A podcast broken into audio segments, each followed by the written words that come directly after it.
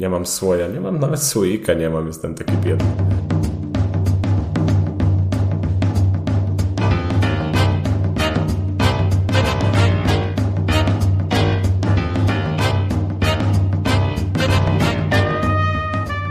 A, na przykład garnki. Garnki mi dzisiaj przyszły, mogę wam powiedzieć. No powiedz więcej, jakie? Z czego garnki? No, z metalu. To nie znam firmy. No. Nie, nie wiem. To jest, to, jest, to jest niewątpliwie wybitny żart na otwarcie. Ja, jestem, taki ja jestem zmęczony, jak mi się nie chce. A, mieliśmy tu wpaść, połatać dziury, pomalować na szybko i miało być mieszkane. I się okazało, że mieszkał jakiś młody satanista, powbijał ten szpilki w ścianę, rysował To- jakieś... To taki trochę nieśmiały satanista jak szpilki w ściele. Znaczy na jednej, na jednej ścianie było napisane dwukrotnie jebać, jebać. Oto widzę, Ku- Kuba miał pe pełną morenkę na chacie. Moręka! Kuba, to nie mówię, że przyjmujesz mieszkanie po tym. Kuba, Kuba do, do żony. Chodź, patrz, patrz.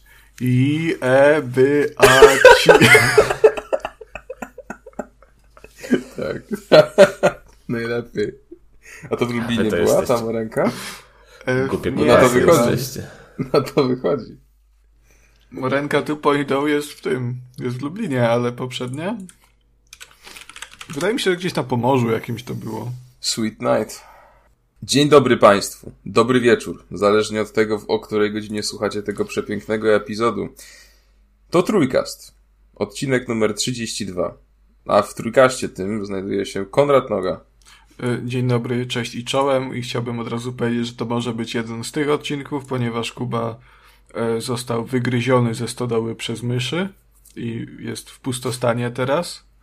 E, Ja mam nowy mikrofon i, i drałującego ścianę sąsiada. Tylko Kasperek jest idealny. Pięknie dziękuję. Jest też Kuba Smolak. To ja powiem na wstępie, że Kacperek jest idealny, a ja jestem w pustostanie, a u Konrada sąsiad wierci wiertarką, ale faktycznie nie mam już w stodole. Y, Konkurencyjne podcasty przejęły stodołę i musiałem się wynieść. No cóż mogę powiedzieć, no. Słuchacze nie, nie subskrybują, nie lajkują i zostaliśmy wygryzieni ze stodoły. Bardzo przykro. E, I jestem też ja, czyli Kasper Cembrowski. E, Ten rzekomo idealny, wspaniały i taki szarmancki i przystojny. Chyba, że o kulinaria chodzi, to wtedy już bym nie szalał z takimi. Właśnie miałem No. mówić, że mocne, mocne A- 9 na 10, gdyby nie to. A Konrad Tylko to ma nie. nowy mikrofon, a Kuba już nie siedzi e, w stodole. Także dzień dobry jeszcze raz. I podobno swój też zgubił. Słój zgubił. Indyki, i- indyka też zgubił. Dał mi, przysłał mi wczoraj. Jak uciekał z tej stodoły przed tymi myszami, to mu gdzieś tam wypadł się cały. I A, moż, a można powiedzieć, przed, że przed szczurami. bo wiecie, bo, bo będzie recenzja Black Tail potem. Dobrze, także jak słyszeliście, no niestety Kuba jest teraz, y, siedzi na morence, jest w trakcie remontowania morenki. Wysłano wczoraj bardzo ładne zdjęcie z taką umurusaną brodą. E, wyglądał jak drwal, który już jest, jak słuchacie tego w McDonaldzie. Kuba, Kuba miał fryzurę jak w tych twoich chińskich bajkach, te takie włosy do góry ładne.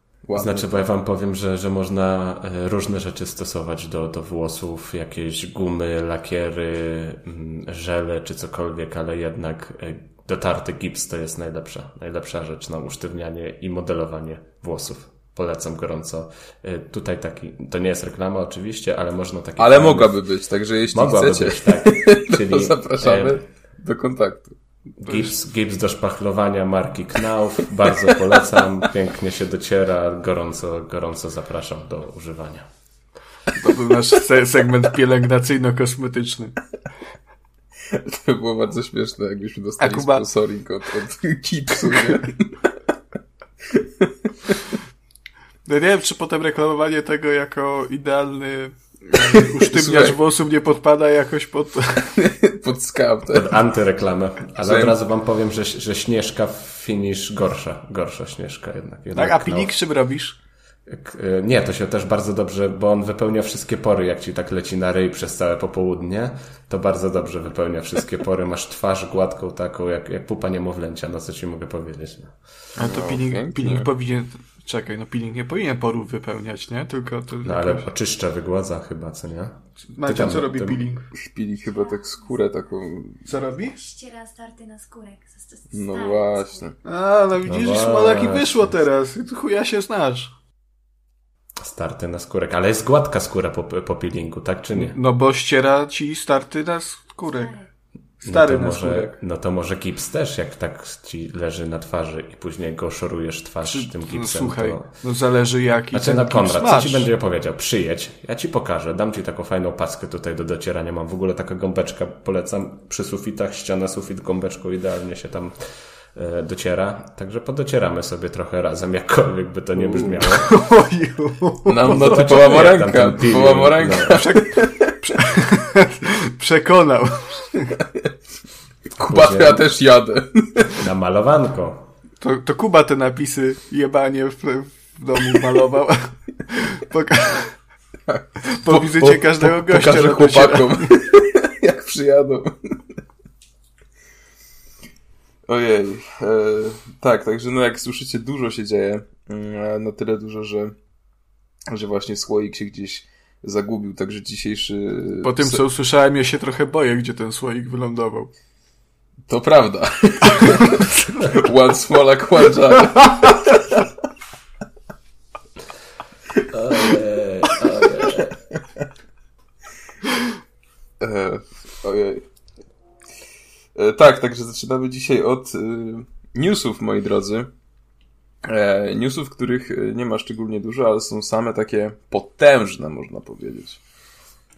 Pierwszym newsem jest, newsem jest to, że został wyciekł Crash Bandicoot Wumpa League.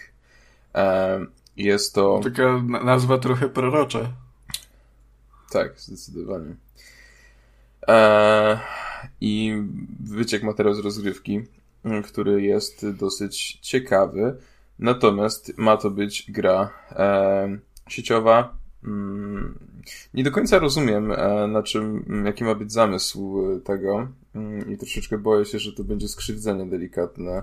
A e, League! Ja myślałem, że League, jak wyciek. A to, po, a to por, tak? To... Co? To Te, por. A, znaczy nie, no, por jako League to jest przez 2E, tak? Kurwa, czekaj. Tak, no. Yy, a ty, znaczy to w sumie to by było ciekawe. No proszę opowiadać, Kasperku.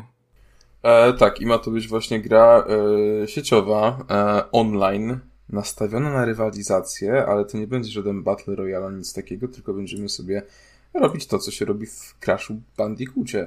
E, więc e, ciekawy pomysł, ale mam delikatne obawy względem tego. A, bo to League, okej. Okay. Okej, okay, teraz już, okej. Okay. Ale o tym to już dawno jest wiadomo przecież. Od już jakiś czas temu coś tam pomału wyciekał. No to nie wiem, teraz może wyciek oficjalnie wyciek, ale już jakieś tam plotki pojawiały się dużo, dużo wcześniej, pamiętam. Kubo, wycieki nie są oficjalne. No dobrze, ale może mogą być teraz kontrolowane i mogą być mniej kontrolowane. Wyciek. Duży no słabo ten wyciek wygląda, no nie? Słaba gra będzie. Słaba gra będzie, dokładnie. Eee... Jak oni mogli tak to pokazać, że to tak słabo wygląda na tym wycieku? tak, no Activision się nie postarało, na co tu dużo mówić. Eee... A to i tak, i tak lepiej niż Rockstar, nie? Z tym GTA 6, które to wygląda tak, wygląda tak, że szkoda gadać, te menusy, jakieś takie dziwne napisy na ekranie. Eee. Ale pojawi się, pojawi się tak jakiś Pojawił się z tego jakiś gameplay, czy to są tylko informacje, że to będzie? Eee, wiesz co, właśnie patrzę na ten materiał i to ciężko mi powiedzieć, co, co jest... Czy to jest gameplay z tego Wumpalik, czy to jest gameplay z czwórki? E, chyba z czwórki. Eee, to są jakieś tylko takie jakby wstępne bardzo... Mm, e, w sensie są jakieś dziwne rzeczy. E, A, u, o, o, o, znalazłem, dobra. Nie, no to to faktycznie słabo wygląda. Mhm. Ale... Nie, no nie będę się, się, się robił podśmiechujek tutaj, że to wygląda słabo, bo to jest, no, bardzo wczesna wersja i to widać, te, te postacie są z kwadratów jeszcze złożone, nie? Tak, tak, tak, tak, tak, no. No więc to jakby Dziwnie to wygląda. Za, za wcześnie, żeby cokolwiek produkować tak naprawdę. Um, no ale nie wiem, no... Czyli, czyli równie dobrze ktoś sobie mógł po prostu dłubać nad nowym crashem w domu, mieć tam jakieś cokolwiek przygotowane i to wyciekło do sieci i teraz, że nowy crash powstaje, tak? Dokładnie. Nawet nie wiem co trochę co, co o tym sądzić, bo to w ogóle nie, nie przypomina gameplayowo Crasha i Crash miał wprawdzie długą historię spin-offów, nie? No bo na przykład fantastyczny Crash Team Racing to jest spin-off, e, ale były jakieś te Crash Basze na przykład, e, czy dwuwymiarowe platformówki na Game Boya, ale o ile tamto jeszcze jakoś tak mi się wpisywało w to, co ja sądzę że Crash jest, to tutaj mamy. No nie wiem, jak to nawet sklasyfikować. To wygląda jak taki arenowy shooter? Ze spadochronami? No właśnie, właśnie, no. Taki yy... fajny opis gry. ale, ale to jest bardzo ale Nowy shooter ze spadochronami. No ale to tak wygląda, no. No nie ma co drążyć, to zobaczymy. No na razie wczesna, wczesna wersja yy, wygląda specyficznie. Mówię, no ja jestem osobiście pełen obaw. Yy, I to mi bardziej chyba zapowiada się na jakąś grę free to play. E, chociaż nie wiem, czy ma być free to play, ale.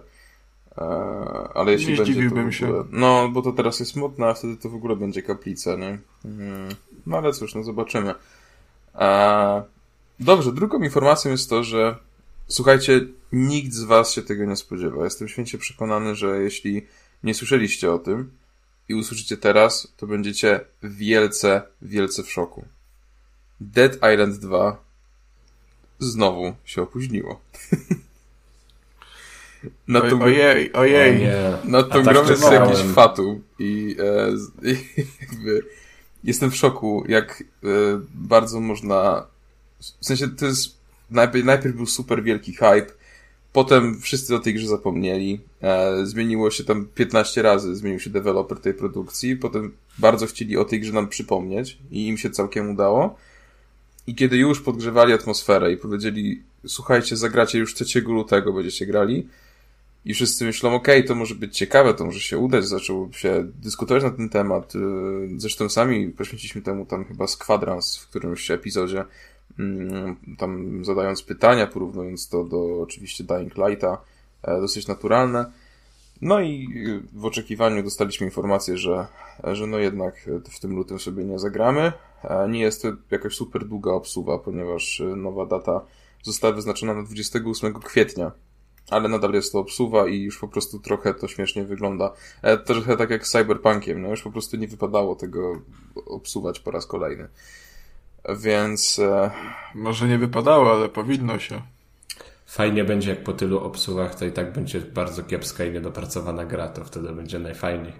Ale ja się nie zdziwię tak naprawdę, bo zdecydowana większość gier, które utyka w takim development hellu, potem jak wychodzi, nie jest zbyt dobra. Duke Nukem Forever, Cyberpunk, tutaj można polemizować, nie? Ale jeżeli chodzi o technikalia przynajmniej.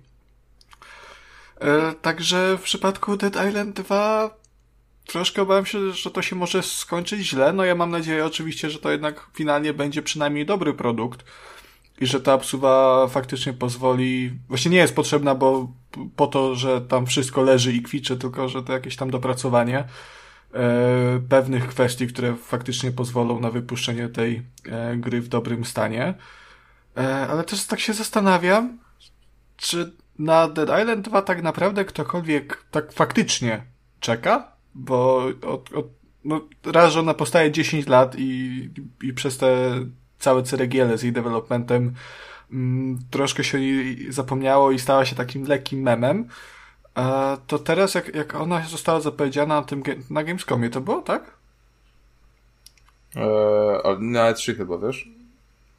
Nie. Na Gamescomie naj, naj, najwcześniej.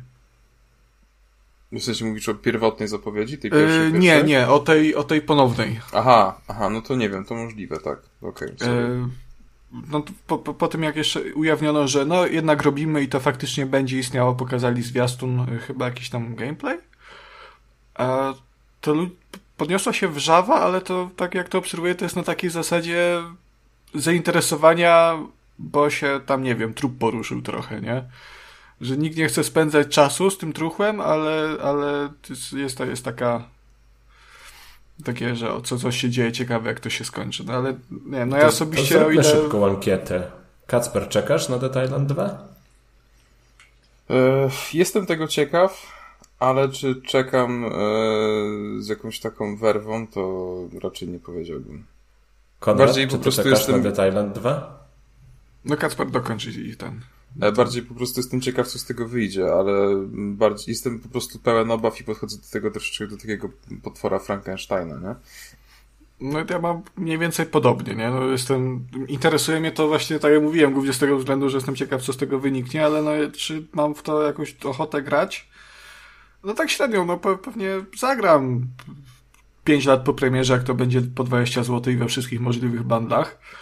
E, ale no, na premierę jakoś tak raczej się nie zamierzam tym interesować, chyba że w, e, w przeciągu następnych kilku miesięcy okaże się, że to jest coś naprawdę niewątpliwie wybitnego. E, ale no na to się, no nie wiem, chyba się nie zapowiada. To jest trochę już taka gra z, z innej epoki, nie? No, oparta na szkielecie sprzed 10 lat z dwóch generacji wstecz, tak naprawdę. Wydaje mi się, że nie ma co tego dłużej przeciągać. Trzy razy na nie, The Thailand 2 nie przechodzi do następnego etapu. A ja tylko powiem jeszcze tak na koniec, podsumowując, że ja mam nadzieję, e, że jakiś Jason Schreier czy inny człowiek e, postanowi zrobić jakiś taki wywiad. A może to właśnie sam się za robotę wziął Konrad, a nie tylko, ja że ktoś poczytać. zrobi wywiad dla Ja wolę poczytać, bo ja, bo ja Masz chciałem kartkę, się... długopis, leć tam do studia, gdzie robią i Aj, tam, wywiad, nie. a nie tam da, da, da, nie, ja to Schreierowi zostawię, bo właśnie sobie czytam to jego książkę Krew, pot i piksele e, i strasznie mnie zaintrygowało to, jak to wygląda od tej strony e, wewnętrznej, te, te, te wszystkie problemy, nie? No, fascynujący temat i bardzo chciałbym poznać, jak to wyglądało w przypadku Dead Island 2. Myślę, że to może być naprawdę interesujące. Panie Konrad, co to jest za problem? Problem to jest wtedy, jak masz gładką ścianę i myślisz, że sobie ją umalujesz w dwie godzinki, ale kładziesz grunt i ci stara farba z tym gruntem odchodzi na wałku i cała ściana jest do ścierania farba. To jest, to jest skomplikowany proces. To jest dramat, a nie tam giereczki, giereczki. No co zrobisz? No, no, no nic nie zrobisz zagrasz w Wiedźmina 3 w wersji na Next Geny. Już nie zagram. W przyszłym miesiącu. A ja zagram, bo nie grałem w DLC, więc sobie zagram. Znaczy, mi się wydaje tak. Ja bym chętnie zagrał w taką, w, taki, w taką grę, chętnie bym sprawdził, ale to jest za długa gra na takie rzeczy, żeby sobie zajrzeć, jak tam jest na next genach, no bo to trzeba wpakować w to ponad 100 godzin i to tak, no kurczę, jak już raz wpakowałem, to średnio mam ochotę drugi. No jeszcze pewnie większość rzeczy pamiętam z tej, z tej historii, więc może za wcześnie. No i tak jakoś, nie wiem, nie widzi mi się to. Ja, ja w ogóle nie rozumiem całej tej idei sprawdzania wersji nextgenowych tytułu, jeżeli nie mam zamiaru go przejść od yy, początku do końca. No to ja właśnie o tym mówię, no bo to nie jest tak, że odpalasz sobie, a pogram 10 godzin, fajnie, zostawię, yy, usunę z dysku i tyle. No ale no, ludzie tak robią. Ale po, nie, po co? Może to jest mój problem jakiś taki, że nie potrafię włączyć gry, pograć pół godziny, godzinę i stwierdzić, dobra, to już mi ten tytuł dał wszystko, co Znaczy to e, też jest trochę inaczej. Bo jak odpalasz nową grę po raz pierwszy, no to faktycznie po tych dwóch, trzech godzinach możesz stwierdzić, dobra, podoba mi się, brnę dalej, albo odrzucasz, bo to nie jest gra dla ciebie, wkurza cię, irytuje, jest słaba. Tak, Tutaj Kuba, jak... mogę. Ja wiem, że ty potrafisz grać w te gnioty po 30 godzin, ty pancerny jesteś jak musisz, ale, tak, to ale weźmy pod uwagę, że to nie jest gra do recenzji. O tak, może jeszcze to, to też. To też. Czyli nie, nie ma, nie ma niekończenia. Mm, nie ma. No ale co, naprawdę nigdy nie miałeś tak, że po dwóch, trzech godzinach jakąś grę olałeś? Jak miałem może 10 lat, ale odkąd tak gram bardziej świadomie, to raczej kończę wszystkie tytuły. O, Konrad zawsze kończy. No, czasami Znowu... 5, czasami 10, czasami 30 godzin, ale zawsze. No nie wiem, to, to zaskoczyłeś mnie teraz trochę. No, ale wracając do tego Wiedźmina, no właśnie nie wiem, ja też trochę nie widzę w tym wszystkim, w tym wszystkim sensu. Jakbym nie grał wcześniej w ogóle, albo tak jak, tak jak e, Kacper, że tam ma jakieś nieskończone DLC, czy niesprawdzone DLC, to jeszcze okej, okay, może faktycznie lepiej zrobić to w nowszym, ładniejszym wydaniu, ale tak, żeby całą grę na 10-20 godzin odpalać, no nie, 20 to już dużo, mm, odpalać i po prostu porzucić rozgrzebaną, to też nie, nie, nie potrafię tego zrozumieć. No zgadzam się, zgadzam się. W sensie ja bym pewnie nie, nie wracał i się nie cieszył z tej informacji, gdybym po prostu przeszedł e, krew i wino i serce z kamienia na PS4 tam przy premierze. Mm, ale po prostu mnie te dodatki fabularne pominęły, więc to jest teraz fajna okazja, żeby sobie to wszystko nadrobić. E, właśnie w lepszej jakości. E, ale jeszcze tak Ale nie, nie boisz się trochę tego, że jak teraz odpalisz, bo to pewnie sobie wrócisz do tego swojego starego save'a po prostu, tak? Tak, tak. tak no i nie, że będziesz taki, taki zagubiony, no bo z RPGami tak jest, że jak nie grałeś przez jakiś czas i, i, i to wchodzisz do gry i trochę jesteś taki Mm, mm, nie wiadomo, co ze sobą zrobić, no, gdzie pójść, gdzie zacząć. Na pewno tak, ale jednocześnie wolę być zagubiony przez chwilę, niż przechodzić całą fabułę od nowa. No Bo... jak musisz. No podstawki nie, nie podajemy się po raz drugi. Bardzo bym chciał, ale, ale niestety czas mi na to zdecydowanie nie pozwoli, więc, yy, więc sobie odpuszczę yy, i przejdę. Tak jak ty bardziej tak jak ty, Kuba, mówisz, no ja jeszcze też sporo z tej gry pamiętam i po prostu to byłoby nudne. W sensie ja, broń Boże, nie ujmuję Wiedźminowi i nie, nie sugeruję, że gameplay jest kiepski, chociaż bywa toporny i ten system walki mi się osobiście średnio podoba. E, natomiast e, no po prostu mimo wszystko, znając fabułę, to nie, jakby nie czułbym drugi raz tej samej ekscytacji. A patrząc na to, że nie jest... aspekty. E, znaczy wiesz, The Last of Us na przykład przyszedłem trzy razy mm, i nie mam z tym problemu. I za każdym razem się cieszyłem, tylko że to jest gra na, nie wiem, 12 To, to nie jest godzin. gra do cieszenia się, Kacper. Co, coś jest z tobą bardzo nie tak. E, tam się płacze, tak. tam się przeżywa. Ja się, się, siedziałem przy The Last of Us i cały czas po prostu śmiałem się na kanapie do rozpuku. Kacper, czy ty robisz jakieś dziury w ścianach u siebie w pokoju? E, nie odpowiem na to pytanie. E, natomiast e, tak, więc jakby ja chętnie sprawdzę. E, jak przyjdę te DLC-ki, zresztą pewnie o tym e, coś tam opowiem, jeśli się to stanie, a raczej się to stanie, bardzo bym chciał. E, no i ta edycja na nową generację konsol zadebiutuje 14 grudnia i będzie darmowa, czyli najlepiej. Wiadomo. Nawet na PlayStation? Tak jest, mój drogi. Nie może być. Naprawdę, nawet na PlayStation. E, także Także fajnie, spoko. E, fajnie, że, że, że CD Projekt doprowadził kolejny projekt do końca. E, CD Projekt, projekt, kumacie. A. No to sprytne, paczek Nie łapię. Dobrze. Mm, no i ostatnim newsem na dzisiaj jest, jest są nominacje do The Game Awards, moi drodzy, czyli do największego święta od kiedy E3 E, przestało się e, pokazywać i, i, i robić cokolwiek. Oczywiście tych e, kategorii jest bardzo dużo, przerażająco dużo, wliczając w to jakichś tam trenerów esportowych i innych tego typu rzeczy, co jest dla mnie już za bardzo, za głęboką sprawą. Mm. Jest dla podcastów nominacja? Nie ma, ale jakby a... była, to byśmy na pewno tam byli. A że nie jesteśmy, to po prostu jej nie ma. Mało tego, a byśmy wygrali, tam by nasz Jeff zaprosił. Oczywiście, że tak, oczywiście. Mm, natomiast y, przez takie najważniejsze możemy sobie przebrnąć mm, i tylko napomknę, że już możecie głosować, bo to w końcu my głosujemy, także jeśli e, czujecie, chcecie wesprzeć jakąś produkcję albo Nie tylko my, ale wy też. Tak, dokładnie, wszyscy, wszyscy bez wyjątku. Ja też? Ty też, tak. Tylko, że z, y, zanim zagłosujecie, to musicie wysłać y, na, na, na trójkast 10 zł. To jest po prostu taki mm, jakby...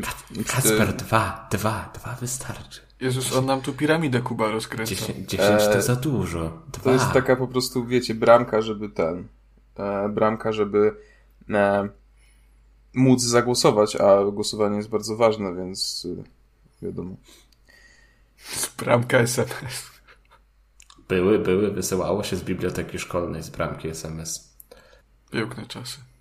Kasper, ty wiesz, co to jest bramka SMS w ogóle? Eee, tak. Ale ściema. Kasper ale, nie wie. Ale nie wie. Młody jesteś, Kacper, młody. Ciesz się młodością. Zaraz sobie zgoogla ci młodzi, to teraz I jakie tam, są, jakie tam są nominacje?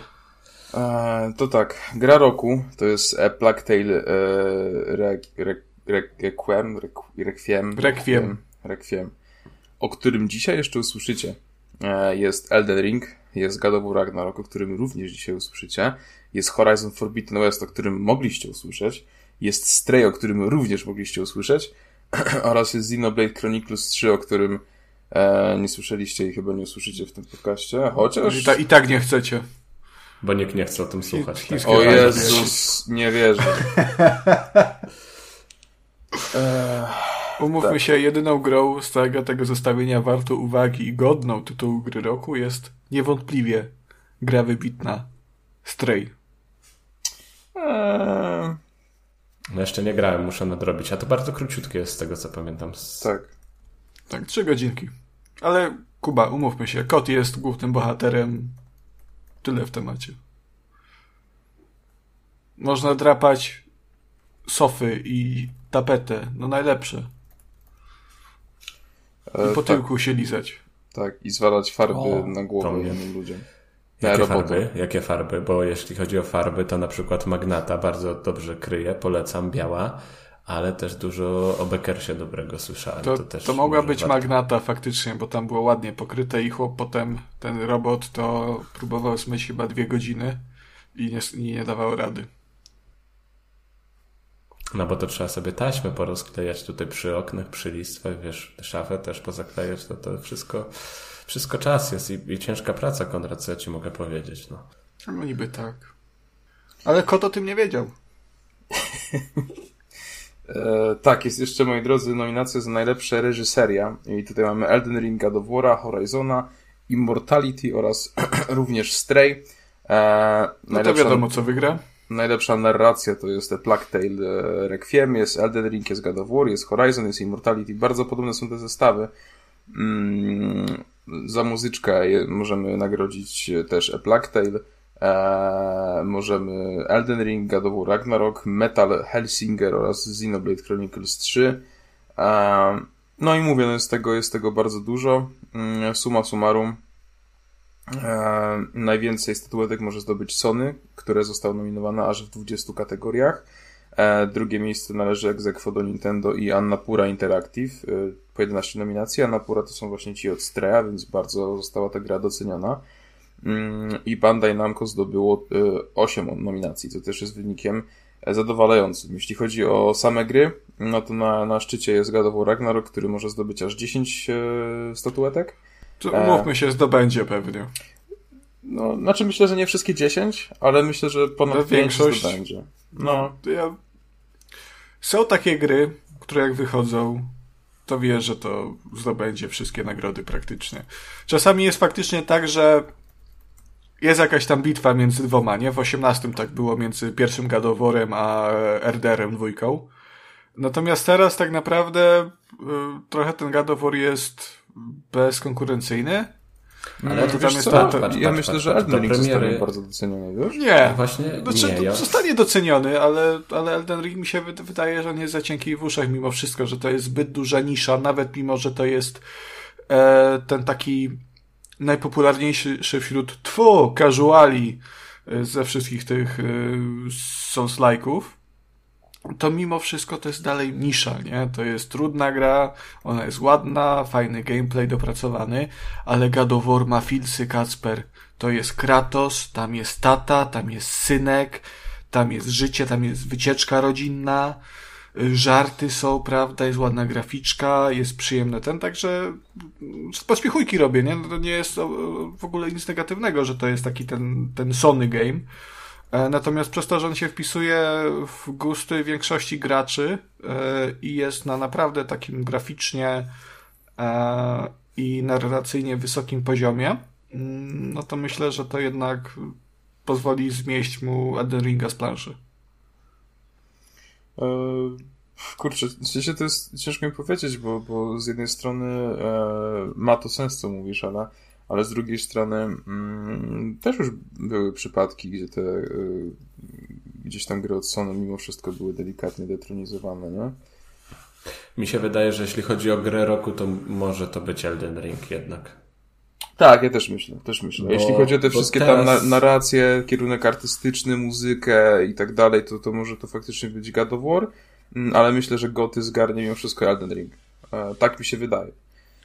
Mm, No bo do, do listopada, w sumie do premiery God of War'a, to cały czas Elden Ring był taką grą roku właśnie. Wszyscy mówili, że to już nikt, nic i nikt nie zagrozi. No tak, ale to było, wiesz, to tytułu. było rok temu, prawie.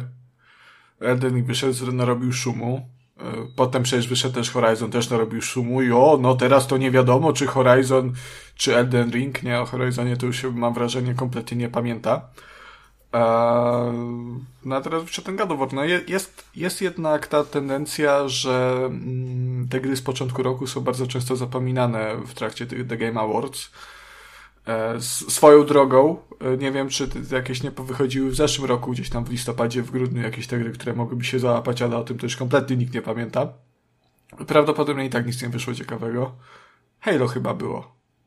No tak, ono było pod koniec roku, na pewno, jakoś w końcówce, ale No, e, także, no nie wiem, no w sumie fajnie by było, nie? Bo jednak Elden Ring to jest, je, jest inna gra od tego, co zazwyczaj wygrywa, nie?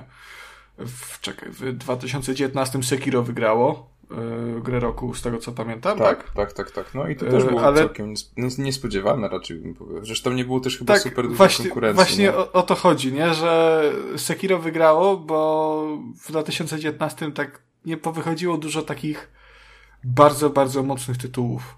Mimo wszystko. A w zeszłym roku, kurczę, co było? Bo wygrało e, i Takes Two i to też było zaskakujące, e, pamiętam. No to Znaczy, było fajne właśnie. No, zeszły rok też był taki, bo to wszystko z zeszłego roku poprzesuwali na ten rok, nie? Eee, ale było, było Halo, była Forza. Co tam, Returnal chyba wyszedł, nie? Mm, 2021 chyba tak, no. No tak, no bo pod koniec 20 wy, wyszły te yy, konsole, to Returnal był na, je, na wiosnę. E, Jeszcze w tak, grze, ro, w grze roku był Deathloop. Deathloop Psychonaut. A, 2, Deathloop, Ratchet masz rację. No właśnie, i to, że i to, że i Takes pokonało Deathloop, e, Deathloopa, to było e, duże wydarzenie, dla mnie przynajmniej. E, bardzo niespodziewane. No nie wiem, czy Deathloopowi nie, nie zaszkodziło trochę to, że był Xem wtedy. Eee, Bo, Możliwe. yy, możliwe. bo jednak konsola Sony była dużo mniej dostępna niż Xbox i nadal jest. E, Znaczy, tak się sprzedawały jak ciepłe bułeczki, tam by, by, było solidne, to, ale wydaje mi się, że przynajmniej ja tak miałem, bo wtedy nie miałem PS5, ale jakoś przez to, że nie miałem, tak kompletnie mnie ta gra nie obeszła, nie, bo e, rozumiem, że Deathloop mimo wszystko jest grą niewątpliwie wybitną, to jednak gry Arkane nie są, podobnie jak właśnie gry From Software, nie są jakieś takie turbo popularnymi markami, nie? To jest dalej taka lekka nisza, bym powiedział. E, to są ambitne gry, to są świetne gry, ja je bardzo uwielbiam. Mm, natomiast sprzedażowo da, tak no, nie jakościowo, tylko e, pod względem nośności marki, o może tak daleko i mimo wszystko do takiego gadowora, czy, czy, czy nawet mi się wydaje, nawet do gier From Software. A, a, a to, no niestety, wydaje mi się, że to jest też duża, duża rola, odgrywa dużą rolę e, w trakcie takich, takich nagród. Zresztą słuchałem ostatnio y, archiwalnego odcinka y, Fantasmagierii, gdzie... Konrad, ile u, ciebie, sprzed- ile u ciebie trwa doba? Zależy, nie? Jak sobie dłużę. Ale słuchałem sobie archiwalnego odcinka Fantasmagierii, on był chyba z 2019 roku właśnie? Jakoś tak. E, I tam Dachman rozmawiał z y, świętej pamięci Piotrem Kuldankiem. E, właśnie o tych tych i Piotrek się wtedy bardzo dziwił, że Celest było nominowane do Nagrody Gry Roku. Mm, No bo to jest mała gra, nie? Także a tam, a tam stawało chyba przeciwko właśnie Sekiro wtedy i, i, i chyba Deathloopowi wtedy nie, ale, ale tak tym większym grom, nie? E, także jest mimo wszystko w tym giereczkowie jakiś taki syndrom tego, że jeżeli wciąż, mimo, po, pomimo całej tej indyczej rewolucji, pomimo starań Kuby, E, jest mimo wszystko to takie przekonanie, że jeżeli gra nie jest AAA od wielkiego studia z wielkim budżetem, piękną, fotorealistyczną grafiką, e, to że ona nie, trochę nie jest, nie jest taką grow grow, nie? Że to jest taka giereczka Tak, mimo tak, wszystko. tak, tak, pewnie. E, dlatego to jest może bardzo cyniczne z mojej strony, nie? Bo ja, ja bardzo lubię te, że ja bardzo lubię tego typu gry. E, lubię starocie, lubię jakieś takie ciekawe mechaniczne produkcje. E, to jednak wydaje mi się, że mm, w tym przypadku znowu może być podobnie i ten God of War, jako że to jest tytuł e, tak bardzo głośny, tak bardzo uwielbiany, medialny, przecież wszędzie jest ten God of War ostatnio. Od czasu premiery każdy wrzuca zdjęcia, gify, tutaj tego. E, memów z, z boi jeszcze, e, jeszcze nie widziałem, może mnie to Ponieważ mówi. e, nie ma już boju. To jest teen. Komu się teen? Przepraszam, nie wiem czemu team mi się... Dobra, nie, nieważne. ja wiem czemu, e, Także no, no nie wiem, no. Powodzenia Elden Ringowi życzę w każdym razie, nie? Oby, No to, oby mu się poszczęściło. Ale powiem wam, że mi się rzuciło tak teraz w oczy, że w sumie y, Cyberpunk jest trochę przegrany na tych wszystkich nagrodach, bo w zeszłym roku się załapał tam chyba na jedną kategorię, no w tym roku go już nie będzie, a, a tak jakoś, nie wiem, jakoś mało go w tym wszystkim. No, z wiadomych względów, nie? No, umówmy No się, nie, jeżeli no Cyberpunk by wygrał jakaś- jakąś nagrodę gry roku, to no troszkę by to było takim plaskaczem w stronę gracza, nie? No ale jednak jak gra- jakaś narracja albo scenariusz, no przecież tam ba- bardzo dobrze było to, to od strony fabularnej. No, ale to już- najbardziej już- już było Na minęło. nominację chociażby mógłby zasługiwać. A co wygrało w 2020 roku? Co tam wyszło wtedy? w 2020. E, właśnie, a ja nie wiem, czy to e, właśnie wtedy Cyberpunk nie był pominięty, bo on wychodzi w grudniu. E, I nie wiem, czy Tak, oni go nie przerzucili na Tak, 2021. tak. Też mi, też mi się wydaje, że na E, 2001. Gra roku w 20 to 21. było The Last of Us 2. O! A wiesz, że się. To akurat się zgodzę. Bo właśnie ogrywam. Wspaniały prezent od żony dostałem. Jaka to jest dobra gra! No, jest bym powiedział niewątpliwie wybitna. Gameplayowo strasznie prosta, ale, ale takie emocje tam są i w trakcie rozgrywki, tam bicia tymi, y, tymi sztachetami tych ludzi, tym, tym urywaniem szczęki. Jezus, jaka reżyseria, kur, jak to wygląda. No coś absolutnie przepięknego. Fantastyczna gra. y, Proszę grać w The Last of Us pierwsze i drugie nie słuchać cymbałów, że tam o, gramy babą, o, o lesbijki, o, tego, tamtego zabili, o, grać, wspaniała gra, gra roku i potwierdzam teraz, żem zagrał po dwóch latach. Mieli rację. Tak, Konrad A, potwierdza. a Tsushima jeszcze wtedy wyszło. Tak. Konrad to dzisiaj mógłby ten odcinek sam nagrywać chyba, co Tak. nie? W jakimś takim humorze jest, że... Zgadzam się, właśnie czuję się bardzo taki przytłoczony w ogóle dzisiaj. E, ale to Bo dobrze. ostatnio, ostatnio ćwiczę, wiesz, bo se, mam, kupiliśmy y, rowerek stacjonarny i tam napierdzielam dziennie 800 kalorii, nieco bym sobie mógł cioszczek pojeść więcej. E, I taki się czuję, wiesz, zenergetyzowany i w ogóle, także gitara. A to ile musisz jeździć na takim rowerku, żeby 800 kalorii spalić? E, zależy jak szybko jadę, nie? Ale, ale tak takim normalnym tempem to jakieś, nie wiem, 40-50 minut. Ale to wiesz, bierz rowerek, puszczasz sobie serial, film y, na Ja telewizor. wiem, że ty jedziesz na rowerze, ty słuchasz podcastu, oglądasz y, trailery na YouTubie, w międzyczasie piszesz Switchu. recenzję, Nie no, pracujesz, pod- grasz podcast- na Switchu, jeszcze Discord tam jest gdzieś w międzyczasie. To... podcastów słucham, jak robię obiad. A jeszcze obiad z tego rowerka robisz w międzyczasie. Multitasking po prostu na pełnej, nie? No, tak jest. Ty grałeś teraz w te stare Mortal Kombaty, to ty jesteś taki Goro teraz. Kurwa! Jakby mnie dopuścili na wyciągnięcie ręki do wszystkich kintarów tego świata, to bym im te wszystkie cztery prążkowane, kosmate łap- łapy powyrywał i im w dupę wsadził. No, ja pimpale. Dwa tygodnie się przy Mortalu dwójce jebałem z tym gnojem Kintaro. Wszystkich Ale jechałem każdy, na każdy one ma jakiś kredicie. fetysz.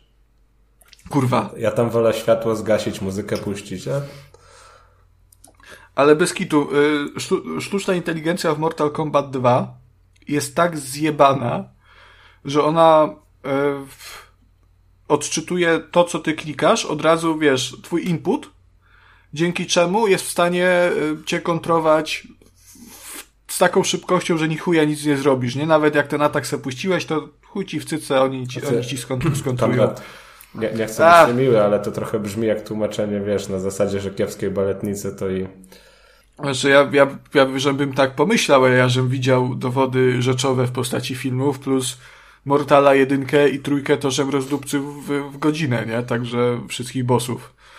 E, Także I'm not wrong, they are.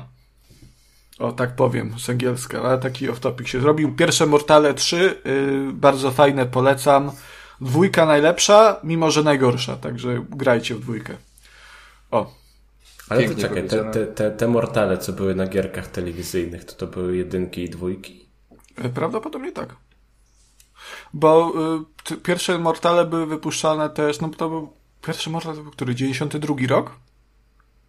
Wybitny rocznik. Więc y, a twój? Tak. No to proszę, proszę, proszę. Niewątpliwie wybitny rocznik to był. Niewątpliwie wybitny. E, No, akurat pierwszy Mortal to tak trochę wygląda przy tych kolejnych jak taki y, smutny prototyp. E, Wiadomo, ten drugi jest najlepszy, który, który powstał, powstał później. Ten najmłodszy jest tak, jest okej, ale ale nie tak dobry jak ten drugi. He, he, he, wink, wink. e, a i tak, jeżeli chodzi o te gierki telewizyjne, to jako, że pierwszy Mortal był w 92, to on potem wychodził na wszystko. On wychodził na SNESy, na Mega Drive'y, na Amigę wyszedł, na co tam jeszcze było takie. Nie wiem, czy na Atari Jaguara jeszcze nawet nie wyszedł. Na, na Saturna na pewno była dwójka. Także to wychodziło na wszystko, więc i na gierki telewizyjne zakładam, że to jako, jako że to bootlegowe takie konsolki były, to też się pojawi prędzej czy później. I ty, żeby sobie sprawdzić, jak to mniej więcej wyglądało, to w zeszłym tygodniu ograłeś na wszystkich z tych sprzętów, tak? No, no chciałem, nie starczyło mi czasu trochę. Wow, to jestem, jestem teraz, przysięgam, że jestem bardzo zdziwiony. E, Nie, no, na, ten, wersję dosową grałem na kołku- komputerku. E, ale tylko jeszcze w ramach zakończenia tematu e, The Game Awards, to chciałem jeszcze wymienić tylko gry nominowane do kategorii najlepszej gry indie z obowiązku trójkastowego. E, Jest God of to, War. e, Cult of the Lamp, Neon White, Sifu, Stray i Tunic. Znam, To czekaj, to nie to znam, nie Stray znam tylko jednej, więc jestem z siebie dumny. Czego nie znasz? E, Neon White. Neon White to jest, czekaj, e... to jest ten slasherek taki chyba, tak? To był slasher? Albo A, taki, taki, dziwny. taki, taki chyba, no, Y, z, chr- On taki ma czarno-biały chyba, grafikę. tak? Tak, tak, tak, tak. To, no. Monochromatyczny taki chyba się... Mnie to, A, a dlaczego Stray jest w dwóch kategoriach A nominowanych? gówno, co ja mówię, że to jest JRPG albo slasher, to jest strzelanka F FPS i gra platformowa z łamigłówkami. No. Troszkę przestrzeliłem. Tak, ale wygląda jak na, na screeny patrzy, wygląda właśnie jak y, jakiś shooterpek. A to jeszcze z kartami jest. A, No bo to jest, No to jest ja też oparte myślałem, tam, to jest tam jakieś innego. japońskie. Dobra, to nie ma tematu. to i tak Stray wygra, nie? Także. No ale dlaczego Stray jest w dwóch kategoriach nominowane? Bo Stray najlepszy. No, dobrze. Także to tyle, jeśli chodzi o newsy, moi drodzy. Teraz przejdźmy do, do mięska, mięska szczurzego. E, I Jakubie, proszę, abyś nam powiedział o swojej gierce. E, Na szczęście u mnie w nowym mieszkaniu nie ma szczurów. Ale Jeszcze. Jeszcze. Jeszcze. E, jeszcze nie zaglądałem Wielki do umysły szczep. myślą tak samo, panie Do Gaszafie. szafy. Mm, ale co, co, co? A, właśnie. Najbardziej e, w tej recenzji stresuje mnie to, że ten tytuł jest tak niewdzięczny do wymowy, że ja tak pół godzinki Jest, przed, jest, no. przed nagraniem sobie Tale ćwiczyłem. I ja To nie za każdym razem będę prosił Konrada po prostu, bo to, to, on, jemu to wychodzi zawsze, przy, przygotowany jest. To po prostu Pl- używaj- Plague Tale, Requiem, Rekwiem. Requiem, Requiem. Rekwiem. Mi to ku nie wychodzi, tak nie, nie Jak kwi. kwi. Pece Requiem. kwi. Jakbyś był taką dorodną świnką, takim knurkiem takim. Byś robił Tak, tak, widzisz. kwi, kwi, kwi, to to tam sobie wstaw to rekwiem. Rekwiem. W tym, w, rekwiem. w, tym, w tym słowie, w tym rekwiem jest potencjał na taką jakąś ładną wymowę, żeby to jakoś tak pięknie przeczytać. A, a to takie rekwiem, takie właśnie kwi, kwi, kwi, rekwiem. Takie No to z francuska chyba, nie, to zmarnowany, akurat. zmarnowany potencjał. No to, jest, to tak, to jest łacińskie słowo, nie? Więc tam to się akurat chyba faktycznie jako... No bo yy, U w łacinie się bodajże czyta jako właśnie W. Z tego co pamiętam. Dobra, e, także porozmawiamy sobie o Plague Tale Requiem, ale poszło. Mm. I tak, no kurczę, no to jest e, w sumie to samo, co mieliśmy w poprzedniej części, czyli w Innocent, tylko że, tylko że ładniej, więcej, lepiej. E, No i jeżeli komuś się podobała jedynka, to, to, to dwójka też będzie. Chyba robi jeszcze większe wrażenie. Ja jedynkę ogrywałem stosunkowo niedawno i, i bardzo mi się podobała, chociaż e, od strony mechanicznej już pod koniec zaczynała e, nieco męczyć. No, No cały właśnie- czas to samo się robiło. Mogę Tak. się na chwileczkę wtrącić tutaj? Proszę. Bo ja właśnie niedawno przed Freerun dwójki chciałem sobie grać jedynkę, żeby potem sobie kupić Game Passa i zagrać w dwójkę, ale niestety tam jakieś gry do recenzji, inne zajęcia i się nie Tak, udało. po prostu nie miałeś promocji na Game Passa za 4 zł i dlatego nie kupiłeś. E, e, nieważne. E, w każdym razie e, kiedyś było w, w PlayStation Plus była jedynka wersji na PS5, więc sobie ją pobrałem i tam przy, przeszedłem ten pierwszy chapter chyba. A to, a to ciekawe, bo jedynki nie było na PS5. Jest jedynka. W wersji na PS5? Innocence, tak. Ona miała jakiś upgrade? Nie wiem, ale jest wersja normalnie na, na nową generację. e, Na, na, na PlayStacji. E, I właśnie przyszedłem tam pierwszy rozdział i powiem wam, że kurczę, no mechanicznie to trochę klapa. W sensie nie, nie jest jakoś super źle, tylko jest tak dosyć topornie. Po prostu i pamiętam, że wszyscy się strasznie spuszczyli nad, grafiką w tej grze, a jest taka... To znaczy, Kacper, y, jeżeli chodzi o Nad grafikę, kamieniały. y, to jest kilka kwestii, które wpływają na to, że ludzie się tak nią zachwycali. Raz, że ona wygląda bardzo fajnie. E, Jest ładna ta gra, ona jest, ona jest kolorowa, jest y, mm, wizualnie naprawdę fajna. E, Natomiast jasne, to nie jest poziom, bo to wyszło w którym? W 2018 zakładam? No, Więc to nie jest po, poziom God of War'a, nie? Czy Red Dead Redemption 2. E, chociaż akurat RDR na zbliżeniach też nie był jakiś fenomenalny. E, natomiast e, jest jeszcze kwestia tego, że to jest gra powiedzmy y, niezależna. To jest gra mniejszego Znaczy, studia, to, takie- jest ten, ten Double A. Double A. No. Tak, i, i ta grafika robi wrażenie właśnie przez to, yy, przez kontekst tego, jakie studio ją, ją wykonało, nie? Bo jeżeli Innocence by zostało wykonane przez Rockstara, czy Santa Monica Studio, czy Naughty Dog, no to by było takie, no, no kurde, tak średnio bym powiedział, nie? Jeszcze drewniane takie jest, plus minus. Ale że to robił mniejszy zespół, to chyba też nie była gra za pełną cenę.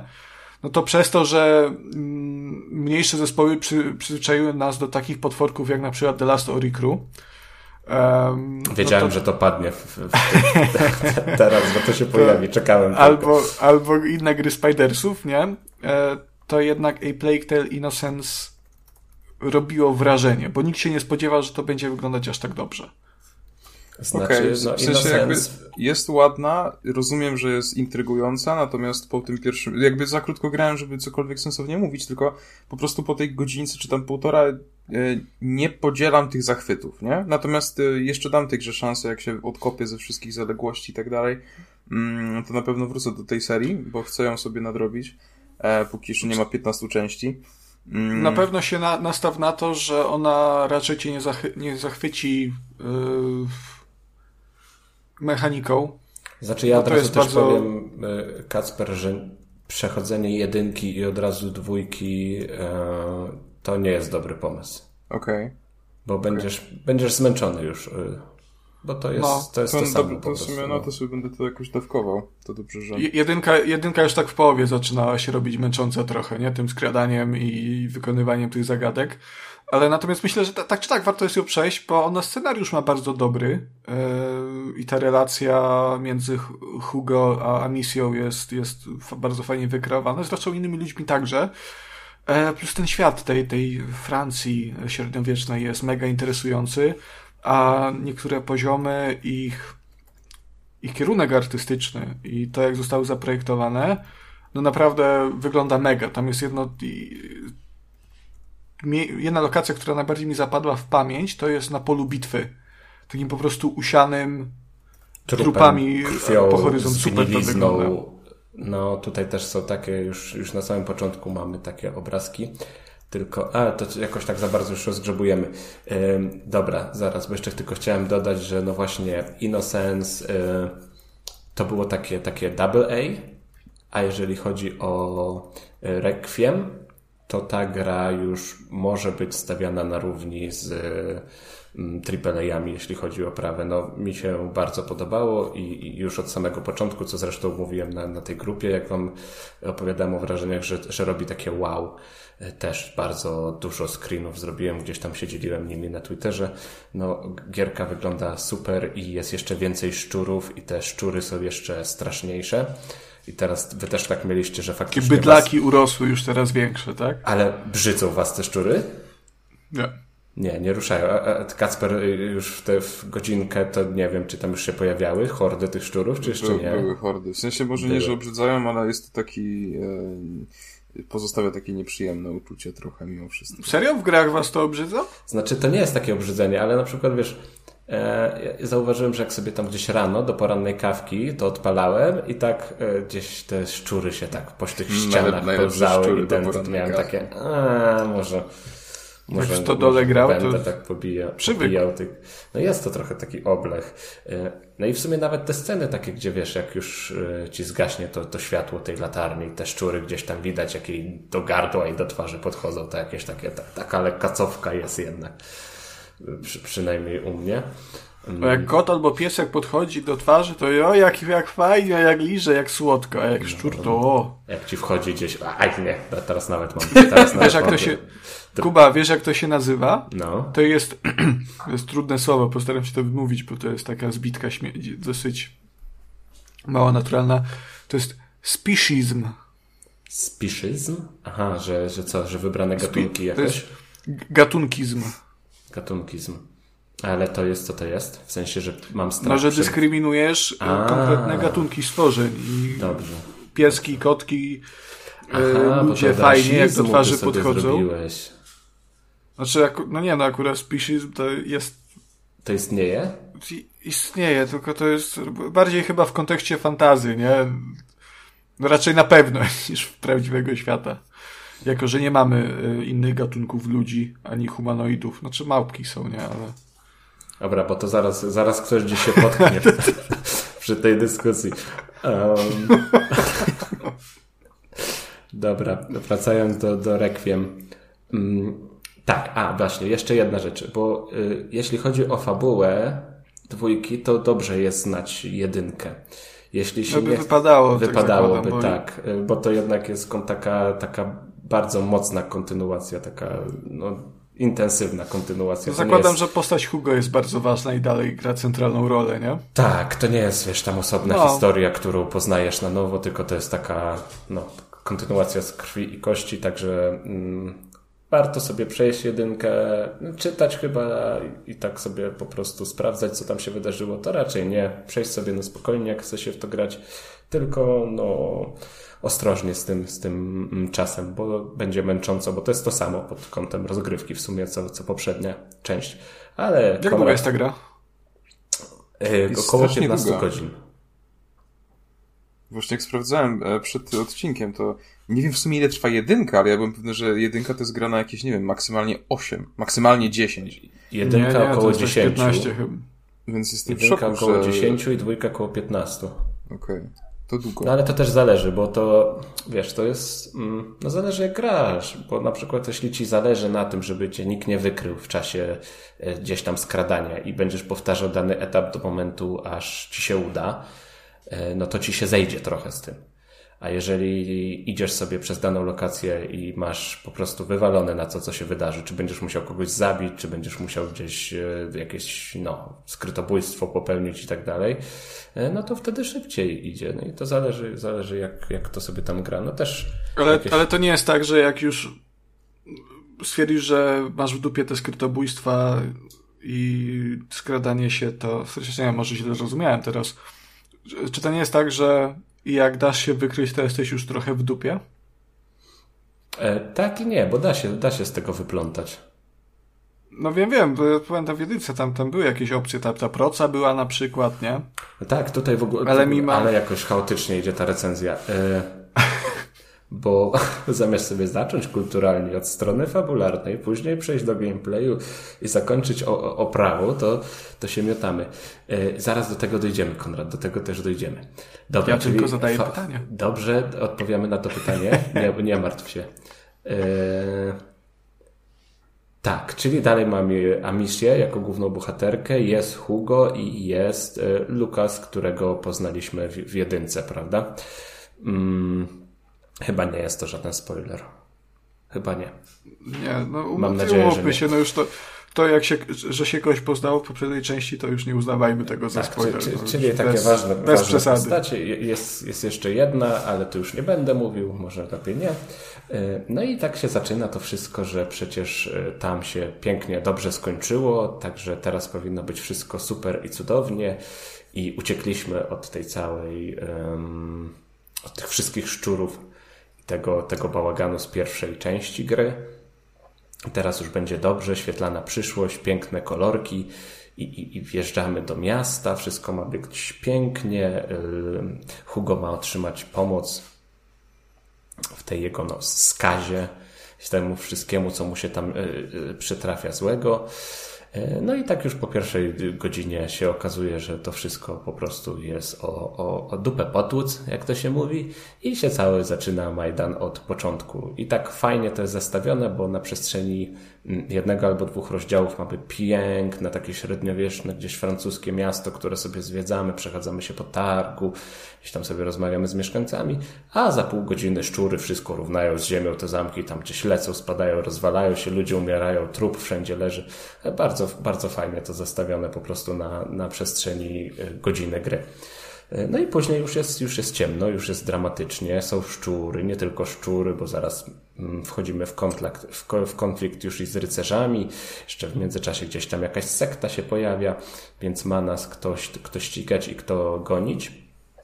I mm, no cóż, no to, to dalej się opiera na tym, że robimy wszystko, żeby pomóc y, Hugo. I ta relacja pomiędzy Amishią i Hugo dalej jest taka, taka mocna, aż taka trochę, nie wiem, miałem czasami wrażenie, odnosiłem, że, że, że, że przesadzona to jest aż, bo kurczę, ja nie wiem. Ja A ten młody tak dalej drze pizdę jak w jedynce? On jest taki... Hmm, hmm, tak. No, no, je, spokojnie, no jest, ale, ale... Jest, jest miejscami irytujący. No a Misja też jest miejscami irytująca w tym, w tym swoim. No ale to są takie... Ja przeczytałem na Twitterze e, te, taki, takiego tweeta, że o ile w jedynce e, to Hugo cały czas darł pizdę, e, to w dwójce role się zamieniły i teraz Amisja jest nie do zniesienia. No bo, no wie, no, to jest takie aż, kurczę, no przesadzone dla mnie. Bo miałem takie... Jest... Miałem takie ja przepraszam, coś. pozwolę sobie tylko follow-up question zadać. No. E, w jakim języku grałeś dubbingu? Po angielsku z polskimi napisami. Kurwa, jak zwierzę. Jak zwierzę, no. Eee...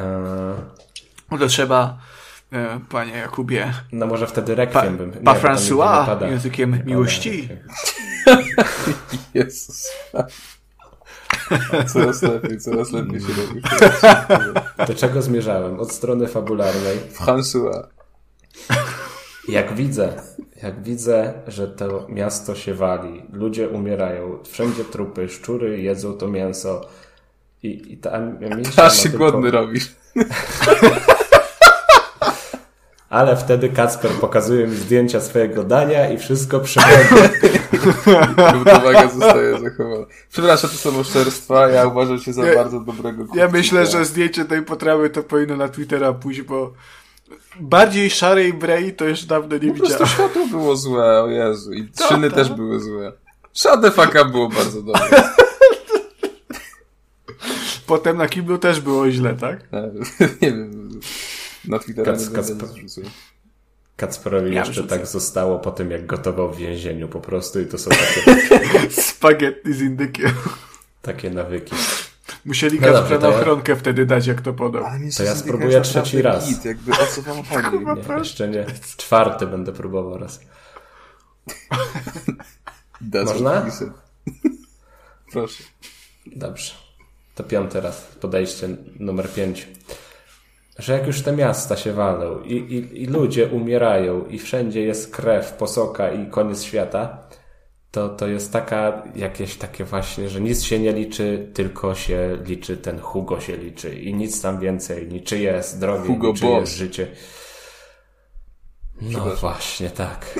Um, I trochę to dla mnie aż było takie, takie przesadzone i trochę, nie wiem, jakieś nienaturalne, bo preferuję takie fabuły bardziej, nie wiem jakby to określić, ludzkie, gdzie faktycznie za tymi dramatami też są jakieś, jakieś wybory, a nie takie wszystko rzucone na, na jedną kartę, że o tutaj mamy Hugo, Hugo jest, ma specjalne moce, musimy mu pomóc, nic się nie liczy, tylko ten Hugo się tu liczy i, i reszta nie ma, nie ma znaczenia. A postać samej Amisji też przeżyła taką, wydaje mi się, lekką, E, lekką metamorfozę, co jest w sumie fajne, biorąc pod uwagę to, czego doznała w życiu i co przeżyła, bo teraz jest już taka no, agresywniejsza i też e, zabijanie przychodzi jej łatwiej, już, już nie jest taka, taka, taka, taka no, mm, zagubiona, bym powiedział, tylko bardziej bardziej wie, wie, co chce robić i jak chce robić i już e, no, nie, bierze, nie bierze jeńców po prostu w swoich działaniach. No i co? No i tak sobie lecimy rozdziałik po rozdziale. Dzieją się rzeczy, spotykamy bohaterów yy, pobocznych, którzy są w sumie, w sumie spoko. I ta historia prze naprzód. Yy, bardzo fajne. Nie wiem, czy nie, nieco nie za przydłużone, ale yy, do tego właśnie dochodzi E, teraz ten gameplay, który należy omówić. I tak jak wcześniej wspominaliśmy, jest to powtórka z jedynki, czyli mamy bardzo dużo skradania, bardzo no, Mało no to jest strzelania. to jest, nie, strzelania jest całkiem sporo, bo ona tą procą teraz tu sieka tak, że, że no, to jest taki FPS-ik jest miejscami. Nawet gdzieś, gdzieś jest taka jedna misja, że mm, no tak na zasadzie zrób wszystko, żeby przeżyć. I to gdzieś... taka gra była kiedyś, y, klon Duma, nie, sorry, Wolfenstein na 3D. Chociaż może Duma? Chyba Duma. Nie, Wolfenstein na 3D, tak. Ona się nazywała Noah's Ark 3D i tam właśnie się chodziło o parce na jego i się strzelało z procy do zwierząt. Ale nie kamieniami, tylko jedzeniem, żeby je nakarmić oczywiście, bo to była pobożna gra. O. Piękny off-top, dziękujemy. E, była ta lokacja właśnie, że zrobić wszystko, żeby, żeby przeżyć i, i, i wysk wyskakują ci rycerze i trzeba było ich tak na, na szybkość tą procą siepać, że po prostu jeden za drugim oczywiście, jak tam któryś ma hełm na głowie, no to go z procy nie, nie usiepiemy, musimy e, kombinować, kombinować jakoś inaczej. No, ale ale dużo tego jest, bo w jedynce tam takich scenek, żeby jakoś, jakoś taka ta walka była taka żwawsza, to było zdecydowanie mniej. Jest mało, więcej, bo... jest więcej właśnie, to też jest chyba powiązane z tą e, metamorfozą już bohaterki, że ona teraz jest taka, że już jest e, gotowa zrobić wszystko po prostu i jeżeli trzeba zabijać, to ona będzie zabijać i koniec. Mm. No i to jest tak naprawdę to jest gra logiczna, no nie oszukujmy się, bo te wszystkie mm, etapy z tym zapalaniem tych pochodni i, i e, kombinowaniem tymi dźwigniami, gdzie tu przenieść ogień, żeby sobie utorować drogę od tych szczurów i tam trzeba podejść z pochodnią, tu trzeba jakiś kinkiet, tu wystrzelić coś tam z tej procy bryzgające ogniem, żeby też je na chwilę odstraszyć, no to to są elementy typowe dla, dla gier logicznych. I, I to jest dalej są... ta, tak, tak bardzo mocno jak w oryginale podzielone na te, na te części, że najpierw masz tą, wiesz, ja jakąś tam ucieczkę, ucieczkę, i potem chwilę takiego spokoju się przechadzasz, podziwiasz lokację, przechodzisz przez jako, jakieś drzwi, bramę i po prostu widzisz, nie? Że okej, okay, tu jest segment logiczny Tak, i to kminisz tak tam przesuwasz, jest. tak? Dalej tak jest. I To, to, trochę też słabo, jest, to też to nie jest lubię. właśnie, to też jest takie y, no, no, głupie miejscami, bo jeżeli w poprzedniej w poprzednim etapie skradankowym narobiłeś trochę syfu i tam wiesz, gdzieś cię gonią w międzyczasie ci, ci, ci rycerze i uciekasz, nagle otwierasz drzwi, przechodzisz, nie ma tematu, wszystko jest, wiesz, nikt już cię nie goni, teraz już na spokojnie sobie możesz eksplorować, a to kw- kwestia po prostu zamkniętych drzwi. Absolutnie nienawidzę te, tego rozwiązania w grach, gdzie masz te wydzielone takie areny, nie? Bo nigdy jak trafiłem na taką arenę, nie, nie pomyślałem, o fajnie, będzie teraz łamigłówkowanie, nie? Albo jakieś tam strzelanie mocne na jakiś Gears of War, tylko zawsze to jest takie, kurwa. Bo wiem, że następne 15 minut spędzę w tym jednym pomieszczeniu, nie? I się będę pieprzył. A to też jest takie trochę, mm, trochę zmienia twoje podejście do gameplayu, bo jak wiesz czego się spodziewać, to wiesz co masz robić. Jakbyś został rzucony y, na takiej zasadzie radź sobie teraz, może to jest skradankowy, może to jest łamigłówkowy, to jest trochę inaczej. Jak, jak Ale nie, no to ja, ja wiem, to ja, ja sobie łapię zdaję sobie sprawę z tego, że e, jesteś zaznajomiony z mechaniką, wiesz co robić, tylko dla mnie to jest takie e, taka smutna konieczność. Nie, ja bym poszedł dalej, ale nie, bo teraz muszę to światło przesuwać, te jakieś tam zapadnie otwierać, żeby te szczury gdzieś tam powbiegały i żeby je zapchać. Tak w jedynce było, to mi się do dzisiaj śni ta scena na dziedzińcu tego zamku takiego, to wydaje mi się, że kojarzysz, gdzie tam były te fosy ze szczurami. y, nie kojarzę, może, nie będę A to ty słabo grałeś. E, Konrad, ja nie pamiętam, co było dwa tygodnie temu, a ty mnie teraz z, o, o rzeczy sprzed dwóch lat wypytujesz. Ja to tak Wciąż listopad był dwa tygodnie. temu. Ja wszystko, e, ja wszystko zganiam teraz na mgłę po covidową. Sprytne. No, to każdy, tak to można dużo rzeczy wytłumaczyć, jak się nie pamięta. Mm, a tak to chyba po prostu starość. Także tak, te etapy y, logiczne dalej są.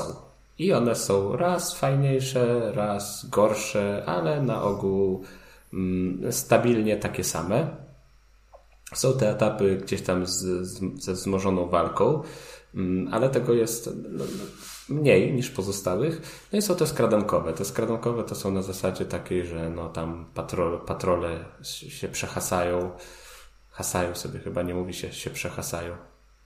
Patrole sobie hasają po danej lokacji, po łąkach, po polach, po drogach. My musimy ich unikać. Jak to zrobimy, zależy od nas, bo możemy sobie pójść w lewo, gdzieś tam po wysokich trawach, albo w prawo, gdzieś przez budynki jakieś, na przykład przez okna przeskakiwać, yy, żeby nie dać się wykryć. Na takiej zasadzie to działa. Mm, No są takie typowo yy, mm, typowe dla skradanek głupkowate rzeczy. Czyli jeżeli sobie siedzimy w trawie, a strażnik jest gdzieś tam zaalarmowany nieopodal, on podejdzie do tej trawy i pomimo tego, że my będziemy sobie od niego tam metr stali, no to gdzież on tam by zauważył dwójkę dzieci w trawie. Prze- Przecież ta trawa jest taka gęsta, że to już tam się nic nie da dojrzeć. Mm. No ale cóż, można by to zrobić Może lepiej. myślał, że to takie duże szczury. Takie duże szczury. No i też mamy tę całą paletę narzędzi do, do robienia krzywd strażnikom. Nie wiem, możemy im zgasić mm, latarnię, to wtedy wpadną szczury i ich rozgryzą. Yy, możemy gdzieś tam odwrócić ich uwagę. Mm. O, widzisz, jest jeszcze. A to może później dojdziemy. Ale to też trochę takie spoilerowe jest. Bo dochodzi taka, jest taka fajna mechanika, jeśli dobrze pamiętam, tego nie było w jedynce. I ona jest bardzo mocno powiązana ze zdolnościami y, Hugo. Ale to już jest takie trochę, trochę, trochę fabularne. Taka sprawie jedynkę zaspoilerujesz. No właśnie nie chcę, nie chcę, nie chcę, nie chcę tego. Zastanawiam się, jak ugryźć temat, żeby tego uniknąć. Yy, może powiem po prostu, że szcz- szczurki mają trochę większe znaczenie miejscami. O, tak powiem. Mm, Co jest w sumie, w sumie ok, bo daje nam jeszcze większe pole manewru, jeśli chodzi o jakieś tam działanie na, na planszach. Mm, No, mi się wydaje, że w tę grę jednak gra się przede wszystkim dla fabuły i to fabuła jest najmocniejszą y, stroną, chociaż ten gameplay też mm, on nie jest jakoś bardzo nie odstaje jakością jakoś bardzo, że jest kiepski, po prostu tylko fabuła jest fajna, a gameplay to wszystko, wszystko rujnuje. To się bardzo przyjemnie gra rozdział po rozdziale i, i to jest to, co w jedynce, tylko lepiej, więcej yy, i, i może trochę nawet ciekawiej. Tak mi się wydaje. Tam w międzyczasie miałeś, Konrad, jeszcze jakieś pytanie, na które miałem odpowiedzieć i nie wiem, czy na nie odpowiedziałem, czy nie. Chyba nie. Chyba nie. Jakie to było pytanie? Czej. O, widzisz, tak wszystko pamięta, tak wszystko pamięta. Kuba, ja nie pamiętam, co było dwa tygodnie temu. Ja teraz rzucam wszystko na mgłę pokowidowo. E, nie pamiętam, o co pytałem. E, wydaje mi się, że coś związanego z, z walką? No ale to już to już mniejsze. No Wydaje ma, mi się, że żeśmy no mamy, mamy tą procę i te wszystkie alchemiczne odczynniki, które pozwalają nam, no nie wiem, ogłuszać, zapalać, gasić, odciągać uwagę. E, no, to, to są wszystko takie te, te, składniki gry logicznej, prawda, czy, czy, czy skradonkowej. Mm, bo to są te same utarte mechaniki. No nie ma znaczenia, czy to będzie łuk, który wywoła hałas, czy to będzie kamień z procy, który wywoła hałas, czy rzucony e, e, kubek, który gdzieś tam wyda dźwięk i też odwróci uwagę strażnika. No to to jest takie, takie typowo skradonkowe. Czy jeszcze jakieś pytanka? Bo ja się tak zamotałem już w tej recenzji, że... Nie, ja już wszystko wiem, co chciałem wiedzieć. Taki obrażony jeszcze taki. Zaspoilerowałeś, że, no. że Hugo umie rzeczy poza darciem dupy. tak, jestem oburzony. Absolutnie. No, ale też nie oszukujmy się, jeśli fabuła tej gry miałaby polegać na ratowaniu y, zwykłego gówniaka, no to kto by się tam przejmował, prawda? To musi być jakiś, jakiś specjalny, specjalny bąbelek. Dobrze, także chyba tyle, jeśli chodzi o um, tę grę, o tym tytule. Ale jak to Kasper tak ładnie tutaj powie, tę grę. Tak, tę, tę grę. E, A, ja, ja jeszcze bym tylko dodał, że, że to chyba nie jest um, to, to, chyba nie jest niewątpliwie gra wybitna. Jest U, bardzo dobra. A, to jest hot jest take, bo wiesz, została nominowana do wielu kategorii.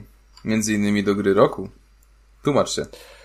A e, znaczy, to, wiesz, to zależy w jakiej, w jakiej kategorii, bo fabularnie czy reżysersko jak najbardziej, bo tam ta akcja jest, jest fajna i, i nawet te etapy, gdzie tam gdzieś horda szczurów e, za twoimi plecami nadciąga i ty musisz uciekać w wąskich uliczkach gdzieś tam e, miasta, no to to jest jak najbardziej fajne. Czy gdzieś tam po gzymsach jakiś na, przekradać się na, na, na wieżach zamkowych, gdzie masz bardzo mm, szeroko zarysowany krajobraz i, i, te wieże są wysokie i gdzieś tam po cieniutkim gzymsie, no to wszystko buduje fajny klimat i fajne e, emocje takiego akcyjniaka, ale no nie wiem, chyba tutaj gameplay by trochę mm, ciągnął tę grę do dołu, jeśli chodzi o moje, moje takie ogólne doznanie.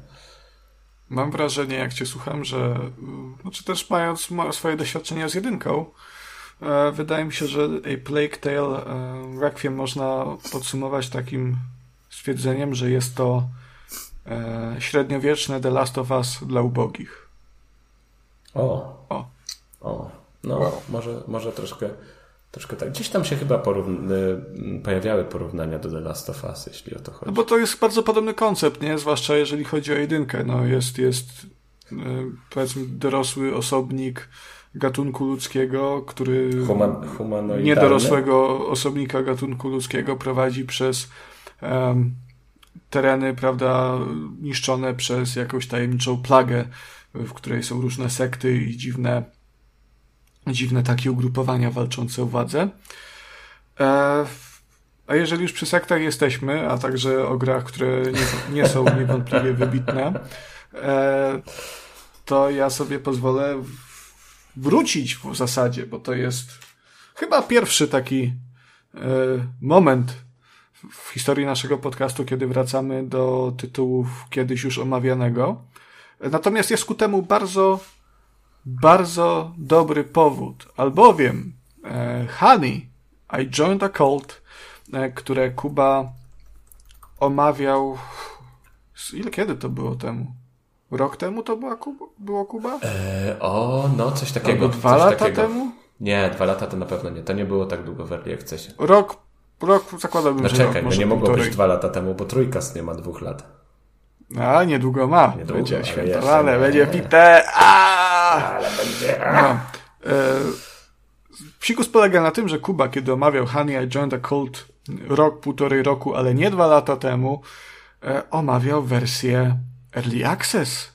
Prawda, ponieważ wtedy tak, tak gra została udostępniona, także oznacza to mniej więcej tyle, że nie miała wielu, wielu funkcji, które pełna wersja e, mieć powinna. Pełna wersja natomiast ukazała się w tym miesiącu mi się wydaje, jakoś tak, albo może jeszcze tak w październiku, końcem października, niedawno w każdym razie. E, także e, dostaliśmy kod e, od, e, od twórców, za co serdecznie dziękujemy. E, I do gry wróciłem tym razem ja, ponieważ e, tytuł ten mnie bardzo interesował, Kuba też mnie zaintrygował. E, Głównie z tego względu, że to mi się jawiło to, jako takie połączenie Prison Ar- Architecta, jeżeli chodzi o mechanikę, z Two Point Hospital, tudzież Campus, jeżeli chodzi o poziom humoru i poniekąd też mechanikę. E, Też to porównanie pa- padło e, w recenzji Kuby, wtedy w tej wersji wczesnodostępowej. E, I ale jest całkiem słuszne, bo mechanicznie ta gra to jest taki Prison Architect. Co oznacza mniej więcej tyle, że mamy jakąś tam działkę, na której budujemy budynki, wyznaczamy konkretne pomieszczenia pod, mm, pod różne funkcje, prawda? Tu sypialnia, kibelek, jakaś kantyna, no i szereg różnych, e, różnych sal z terapiami, sal szkoleniowych dla em, wyznawców naszego kultu. E, Ponieważ w tej grze, mm, no i te, te terapie są oczywiście bardzo takie kuriozalne, jak właśnie stąd porównanie do Two Point Hospital. E, I tak, no, jak mogliście się zdążyć e, już domyślić, to w tej grze nie, nie prowadzimy własnego więzienia, a, przynajmniej nie więzienia dla ciała, ponieważ prowadzimy więzienie dla umysłu, e, czyli kult. No, bardzo mi się to e, porównanie spodobało, gdzieś tam mi to mignęło. Nie wiem, czy w recenzjach na, na Steamie, jak sobie sprawdzałem, e, co tam ludzie o tym myślą, czy gdzieś na Twitterku, ale to takie więzienie dla, dla dusz jako, jako um, synonim kultu to jest, jest, uważam, że bardzo fajne. E, Także tu sobie, sobie to prowadzimy. E, Tak jak Kuba zajawiał, tutaj fabularnie nic się nie zmieniło od czasów wcze- wczesnego dostępu. Kuba zajawiał w dawnym odcinku, oczywiście, nie teraz. E, nic tu nie było wycinane, oczywiście. Także nasz główny bohater, mm, czyli ten przywódca kultu, zostaje tam. No, jego poprzedni kult zostaje najechany przez policję, dochodzi do aresztowań, on ucieka dziurą w płocie, e, czy też skacze przez ten płot, jak tam Wałęsa wtedy, uciekając przed SB.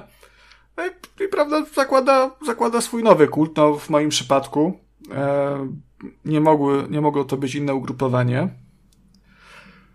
Nie było to Prawo i Sprawiedliwość, e, bo przesłałem sobie jeszcze recenzję Kuby i no nies- niestety nie pociągnąłem tego fenomenalnego, dowcipnego żartu. Natomiast e, no moim kultem musiało być ugrupo- ugrupowanie nazwane FC Macioki. A, to bardzo, E, bardzo mo- słynna drużyna piłkarska. Ty jesteś fanem, Tak, tak, oczywiście jestem Kuba. Oni się chyba gdzieś w FIFA, Jest, w FIFA, jestem dwa- fanatykiem wręcz. w FIFA 2021 chyba się pojawili po raz pierwszy. 22. Nie, 22. wcześniej, wcześniej tylko po prostu nie wypłynęli na, na, na salony wcześniej. Tak, no a widzisz, teraz powstają już kulty na ich temat, nie? E, także e, ja objąłem rolę, prawda, e, Macioka Wielkiego. Dowo dowodziłem kultem składającym się e, z Macioków mniejszych. E, no, wyznawaliśmy oczywiście Wielkiego Macioka, prawda, w, w pokoju Wielkiego Macioka, gdzie też składaliśmy modły do relikwii Wielkiego Macioka, czyli y, zasuszonego napletka Ma- Macioka Wielkiego. Z humor bardzo wysokich lotów. Ja natomiast on uważam, że współgra z całą tą taką otoczką gry, bo ona nie traktuje siebie absolutnie poważnie. Mm, tak jak, jak chwilę temu zajawiłem, te wszystkie sale szkoleniowe, terapie to jest e, to taki czysty absurd, nie? No, ci na, nasi wyznawcy, którzy przychodzą, e, bo poza naszymi sekciarzami, mm, którzy pracują w tym ośrodku niejako za darmo, za wyżywienie, mamy też wyznawców, z których też tych sekciarzy potem e, werbujemy, prawda? Ci wyznawcy przychodzą, oni sobie tam idą, kręcą się na takim kółeczku w sali E, dezorientacyjnej, prawda, albo się kopią w czerwiach, tańczą sobie wokół rury takiej jak jakieś te, takie, co tańczą, te, te nie balladyny takie, jejku, e, południce jakieś, o, tak tańczą dookoła jak, jak na jakimś polu, prawda, e, i w ogóle jest wesoło, jest, jest śmiesznie, oni dają nam pieniądze, wpływ, także trzeba tu, jak w każdym dobrym kulcie, E, te pieniądze i wpływy z nich, z nich wycisnąć. Uważając przy tym oczywiście, żeby poziom ryzyka i tego czarnego PR-u nam nie urósł za bardzo, bo wtedy najpierw będą protesty mieszkańców, E, bardzo upierdliwe, a później e, będą też naloty policji. Nie wiem, Kuba, czy to było we wczesnym dostępie? E, to było na pewno za, za, zajawione jako mechanika, że to istnieje i właśnie chciałem się ciebie podpytać, czy, czy ciężko ci to przychodziło? Bo ja grałem, tak grałem normalnie, tak jakbym grał i, i to się nigdy mi nie przydarzyło. Znaczy ten pasek rósł gdzieś tego ryzyka i jak też ta mechanika była wysyłana na misje te, chyba do, do, do radia, jeśli dobrze pamiętam. Tak, tam są trzy misje takie, na których możemy sek sekciarzy wysyłać. To jest y, te PR-owe. One nie są tylko do radia, ale, ale różne. No, w zasadzie chodzi o to, że no, oni chodzą po mieście i krzyczą, nigdy, że czcimy tego wielkiego Macioka. Nigdy mi się nie zdarzyło to, żebym miał jakieś kłopoty i, i pamiętam, że to mi przeszkadzało, bo ta gra się w pewnym momencie stawała takim samograjem na zasadzie. O, to, to do tego dojdę. To, a... Dobra, to, to nie to tak, jeżeli, Spokojnie. Jeżeli chodzi, chodzi o misję, to jest też jakieś zdobywanie przedmiotów, e, że oni przynoszą jakieś fanty, które potem możemy e, postawić i to zwiększa prestiż pomieszczeń, czy też samego ośrodka. E, no i to są te zmniejszające ryzyko misje, nie? którymi możemy sobie to ryzyko, poziom ryzyka zmniejszać. Mm. Aha, te misje PR-owe oczywiście zwiększają pasek PR-u. Im większy PR, tym przychodzą do nas wyznawcy o wyższym E, poziomie, nie? czyli mają no, lepsze statystyki, wiem, e, większy poziom mogą osiągnąć, także oni są bardziej wartościowi niż te lamusy z początku, co tam raz, że mało płacą, a dwa, że chuja umią, nie? Także ich tam można odesłać do domu, takich to tu nie chcemy. A to jakieś była, to było jakieś nawiązanie do odcinka trzeć? Czemu? No bo początkujący tak, tacy ale o ma, znaczy... małym doświadczeniu. Nikt tu nie chce. Po pierwsze, po, po, pierwsze nie, po drugie takiego odcinka nie było. Nie wiem o czym ty mówisz. E, I odpowiadając na twoje pytania, e, nalot policji miałem raz. I to jest standardowe, jak masz nalot policji na chatę, nie no trzeba narkotyki. Nie, no standardowo przecież i, i, i dowody poukrywać, trzeba rozesłać wszystkich domowników. Znaczy powiem ci tak, ja mam teraz podłogi w takim stanie, że, że ja bym się nie wytłumaczył, że to jest gips. To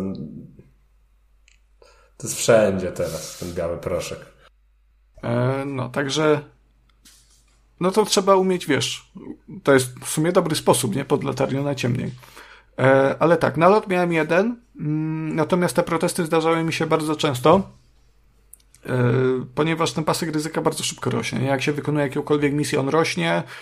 E, jak wyznawcy są niezadowoleni, bo na przykład e, czekali zbyt długo na recepcji, żeby ktoś ich przyjął, bo oczywiście nikt się nie parał do roboty na recepcji, mimo że ich poustawiałem tak, żeby cały, cały czas ktoś tam był, bo tam oczywiście grafiki, harmonogramy, co kto robi, w jakichś pomieszczeniach ma być, z priorytetem, w jakich w ogóle ma nie, nie stawiać nogi, e, to wszystko można ustawić.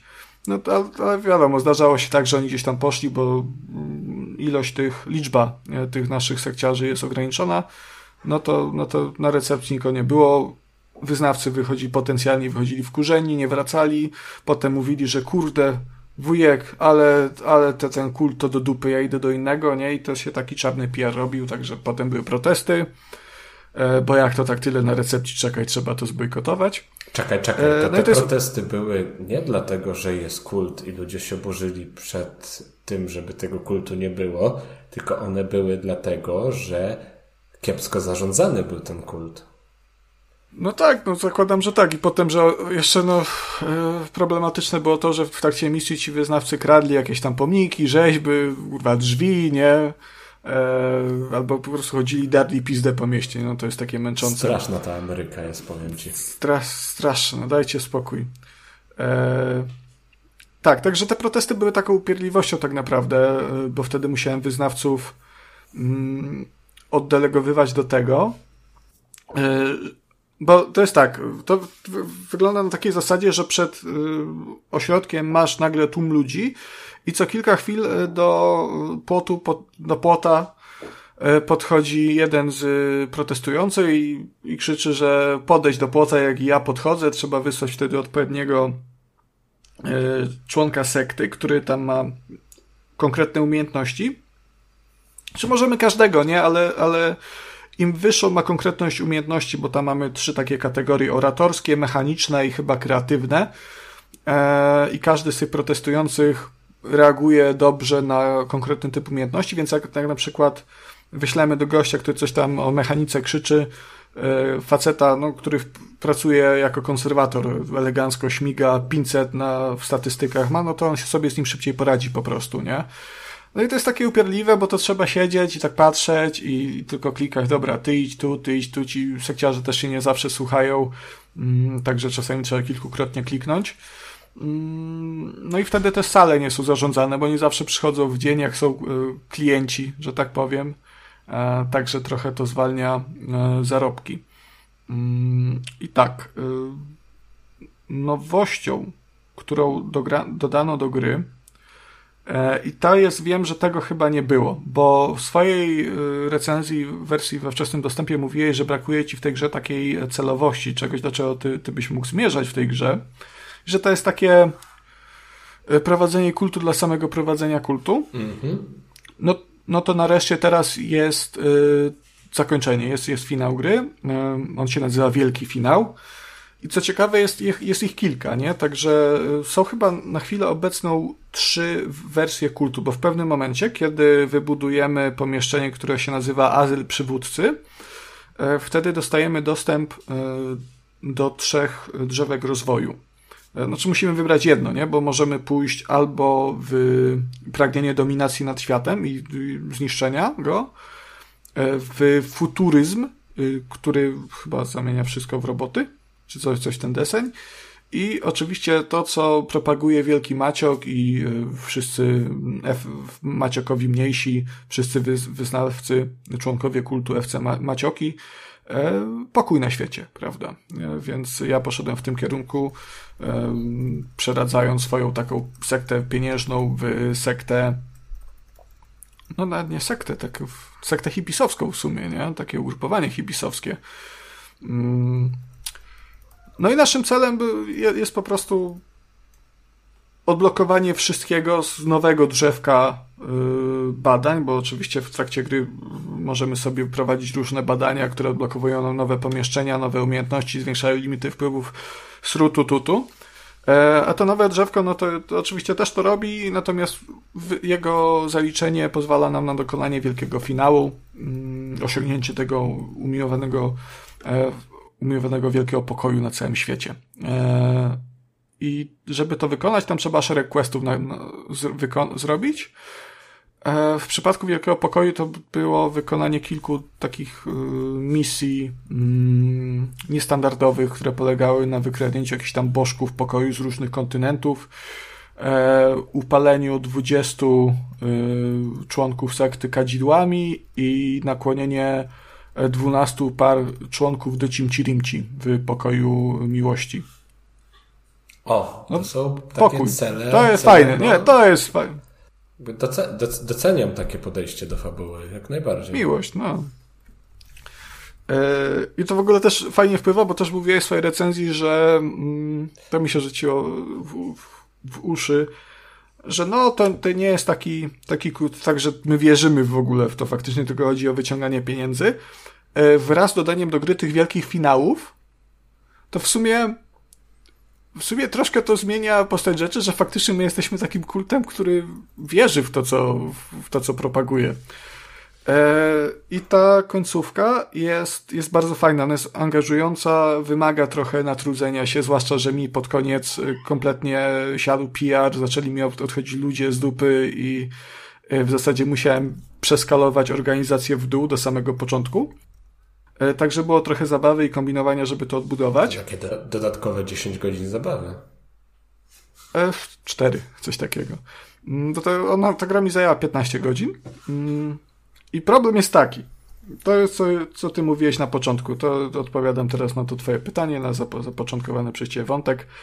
Eee, ta gra nie ma kurwa środka. Bo ja nie wiem, co tam się podziało w tym, w tym studiu. To robiło Soul Survivor Games początek, te pierwsze kilka godzin jest naprawdę mega. I buduje sobie te budynki, tu, tu jakaś chata, tu się kręcą na tych kółeczkach takich, jakie jajca śmieszne, no, no, no nie mogę, ja nie mogę, nie mogę, nie?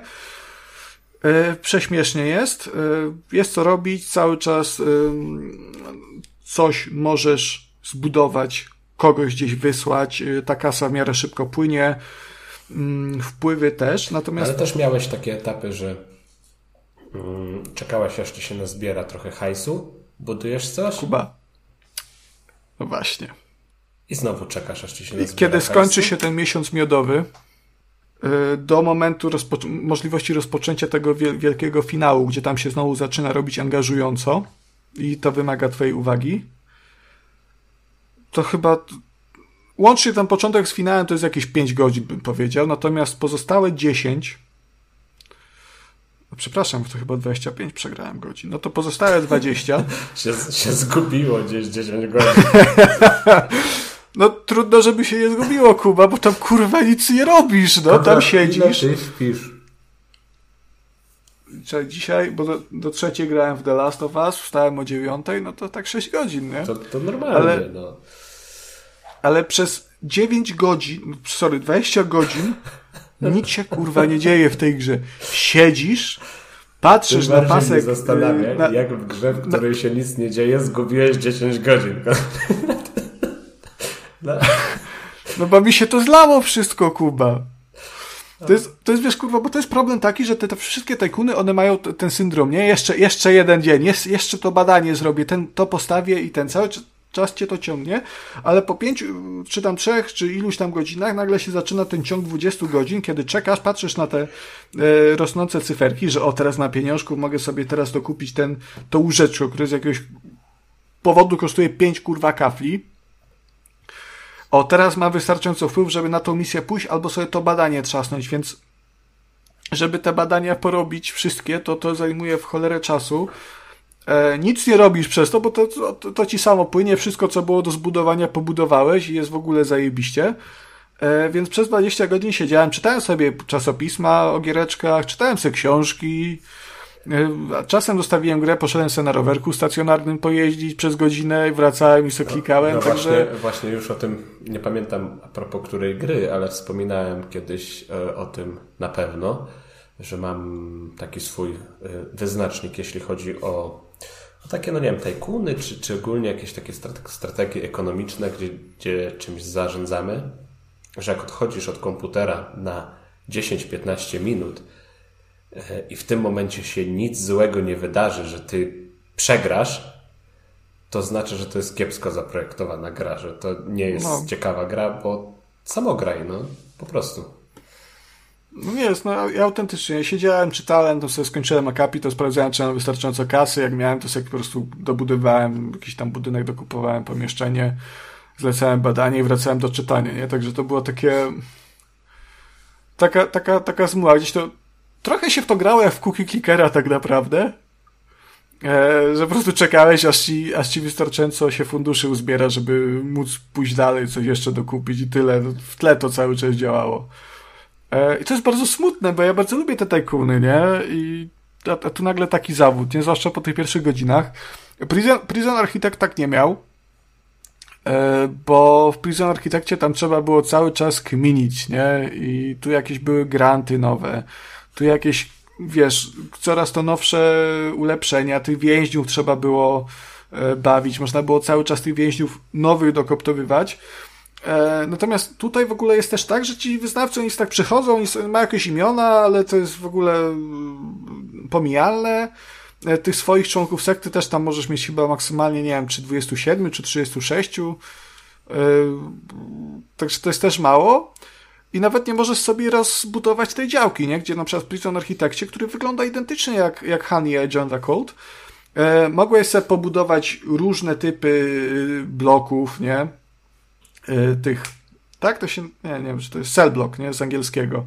Że tu jest dla wysokiego ryzyka, tu kara śmierci, tu ten, także oni, trzeba było kombinować, tam był ten mikromanagement, że ci nie mogą być teraz, bo to są świeżaki, które tam za podatki siedzą, z tymi kurde recydywą, którzy tam no, ludzi zabijają, bo to się przecież skończy tragedią i często się kończyło, był ludzie uciekali, był, był w ogóle riot i, i wjeżdżał nagle słod, nie?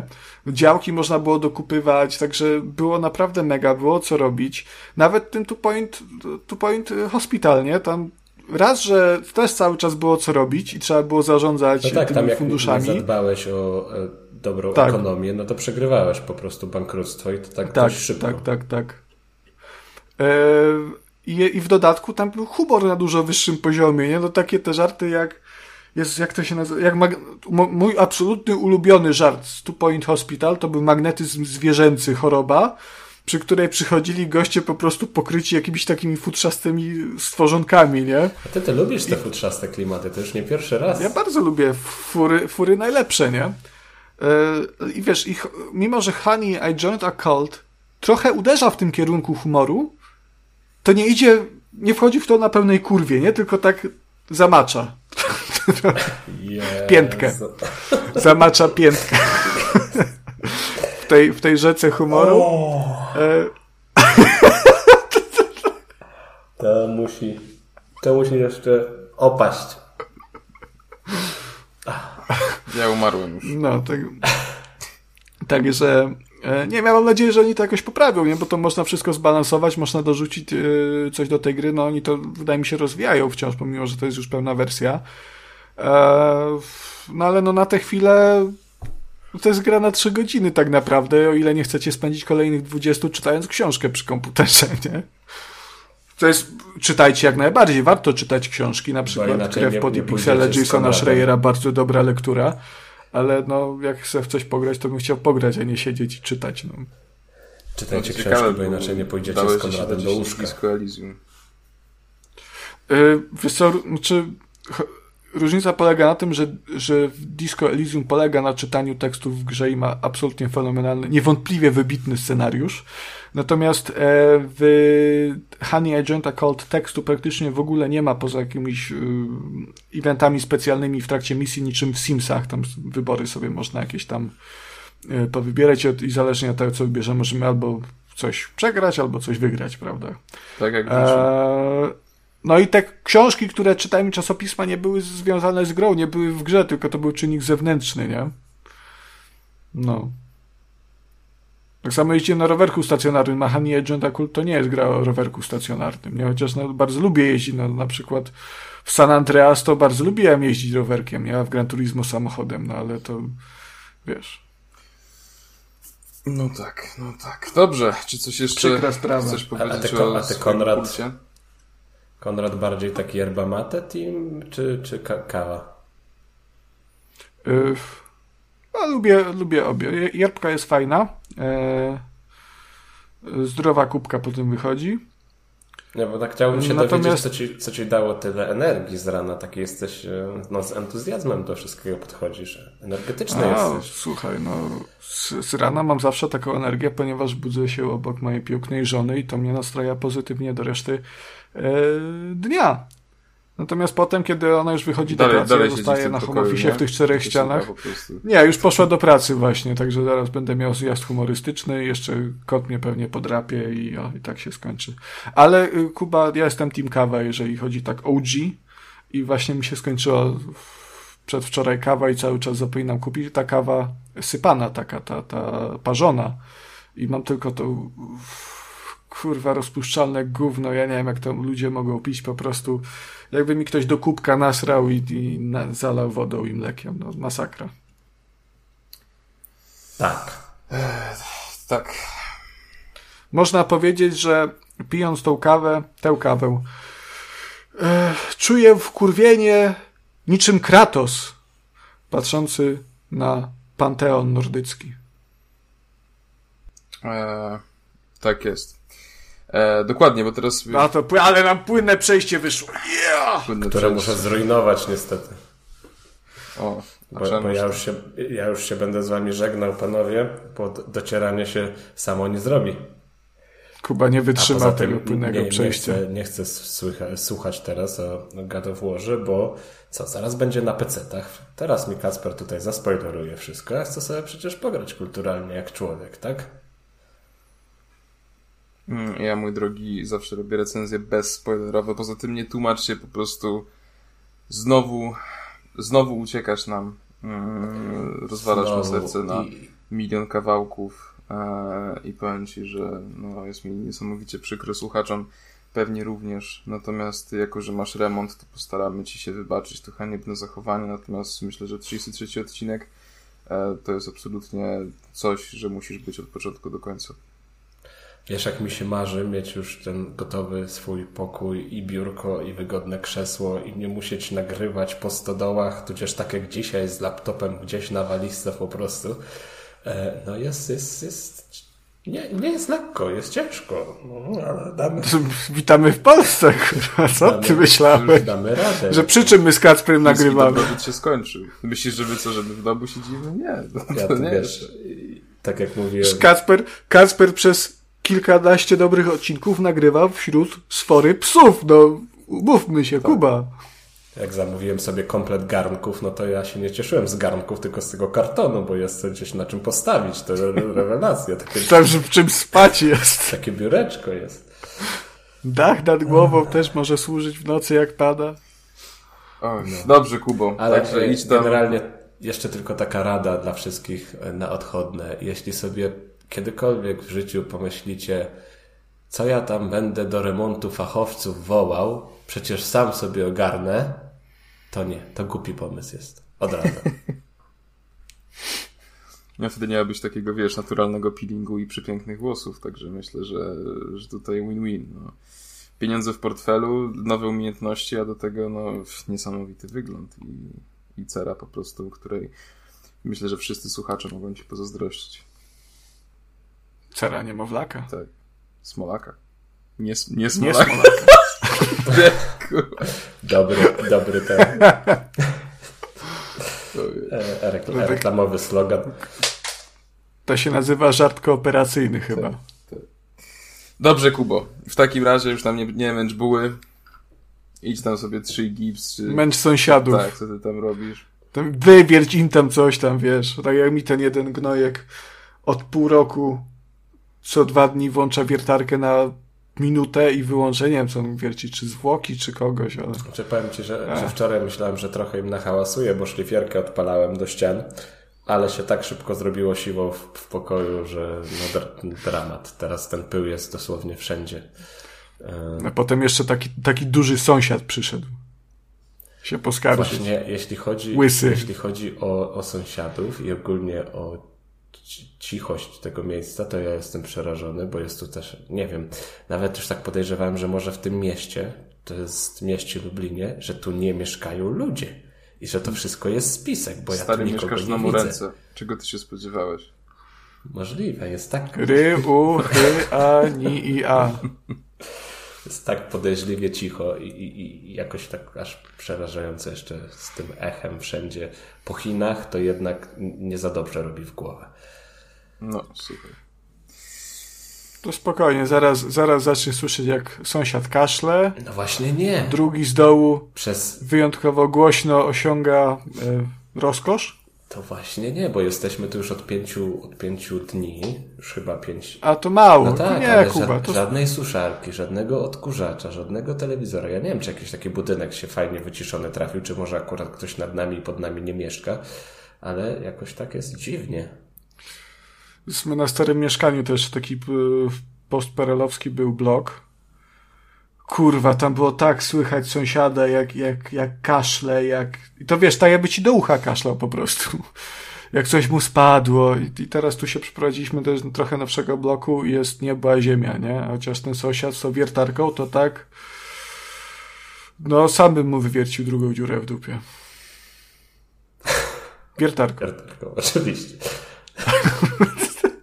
Dobrze, także ja bardzo dziękuję e, za wszelkie niedogodności. Szczerze przepraszam, ale po prostu no, remont wykańcza mnie obecnie. Ale widać koniec na horyzoncie. Będzie dobrze, nie załamujmy się. E, wygraliśmy z COVID-em, wygramy i z remontem. Jest dobrze. Polacy powinni tłumnie ruszyć do sklepów budowlanych. Jest dobrze. Nie bójmy się tego, tych remontów. Tak, będzie dobrze jak na mundialu. Dobrze, Jakubie, dziękujemy Ci pięknie za udział w dzisiejszym odcinku. E, życzymy Ci udanego remontu, smacznej kawusi, tylko nierozpuszczalnej. E, i, I słyszymy się w kolejnym epizodzie, mam nadzieję. No, jak zawsze, za dwa tygodnie. No, oczywiście, oczywiście. Z ręką, z, co? Z ręką w zegarku. No, czy coś takiego. Co? Dobrze. E, z ręką w zegarku. Także Ba Bajos compañeros. Na raziku. Papa, Kuba, papa.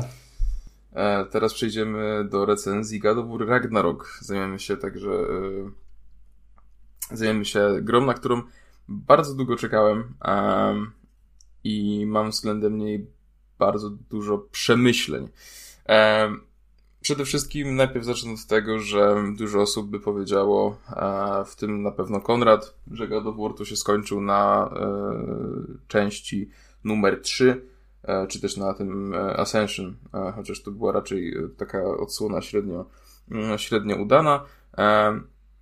I jakby to trochę jest prawda. W sensie mam wrażenie, że God of War to jest troszeczkę kasus Assassin's Creed, mm, czyli gra, która E, po prostu utrzymuje swoją tożsamość, e, ale dlatego, że to jest po prostu rozpoznawalna marka e, i rozpoznawalne IP. Natomiast no, z takim core serii to już nie ma za dużo wspólnego. Czy to źle? Nie uważam. Ja osobiście jestem, jestem dużym fanem tego, jak wygląda, mm, jak wygląda ten God nowy. I uważam, że jest to bardzo dobra formuła i że nawet postać Kretosa się w tym bardzo sprawdziła.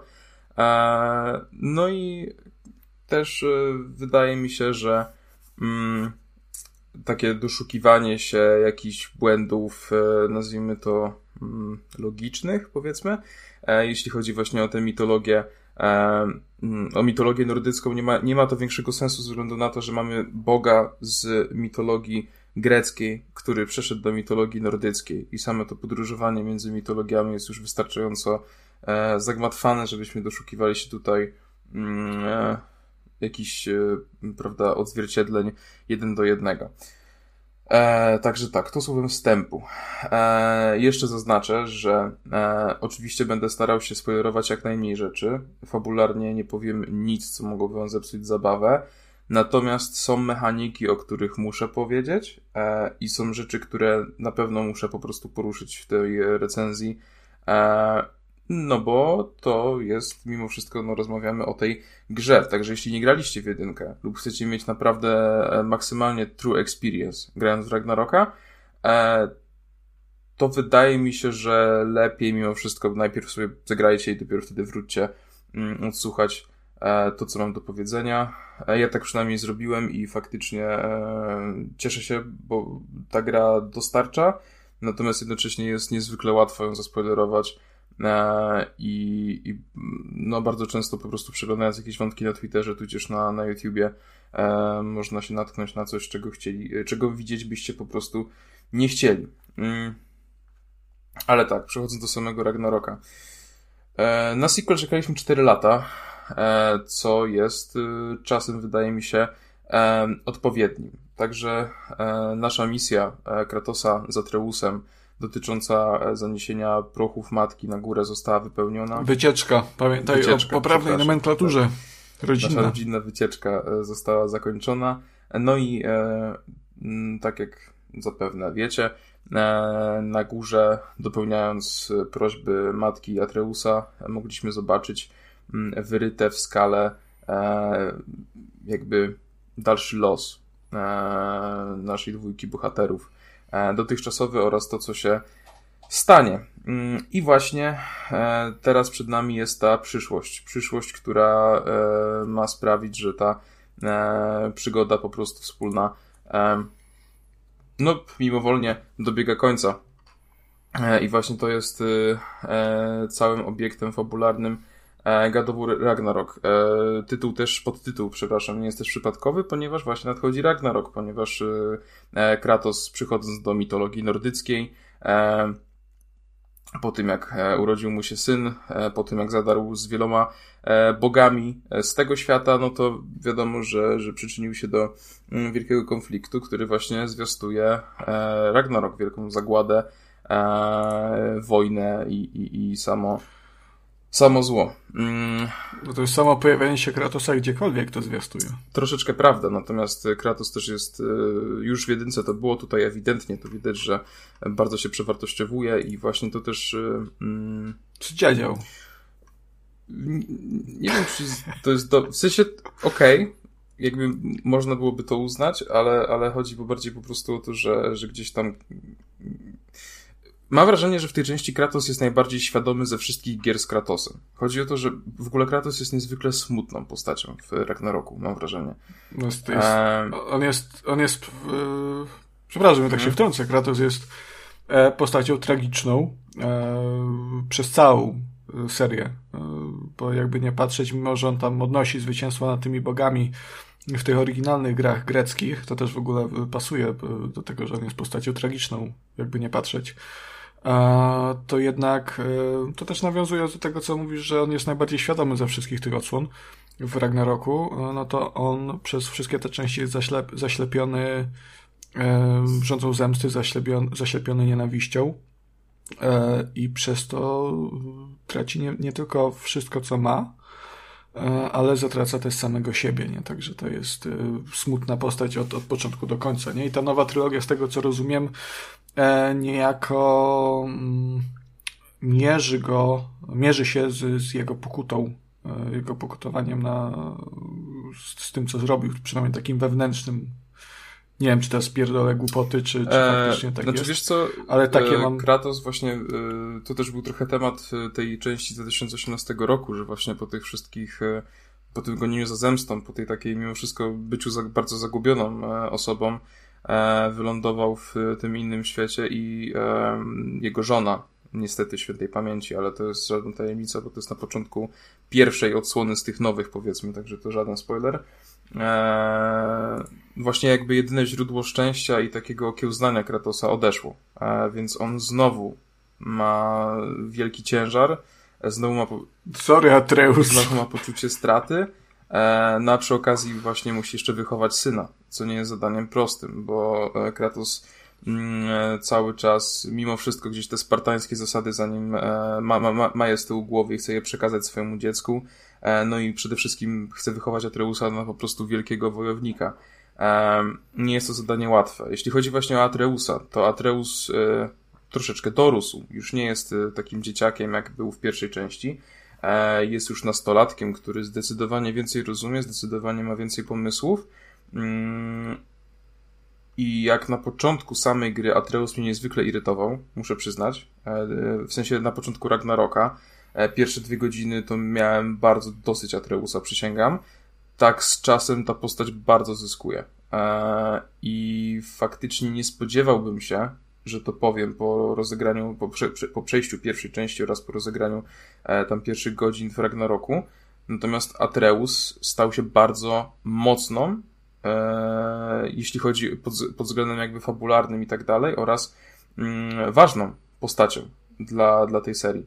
E, oczywiście to można było się tego spodziewać, bo to w końcu jest syn Kratosa.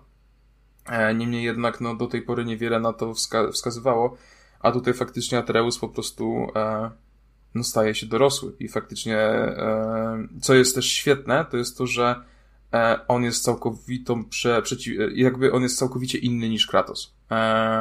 Wiadomo, mają wspólne cechy, natomiast mimo wszystko, jeśli chodzi o podejście do praktycznie wszystkich spraw, jeśli chodzi o jakieś takie, mm, czynnik ludzki, jeśli chodzi o e, szukanie rozwiązań, e, to są po prostu, to jest całkowicie inne spektrum.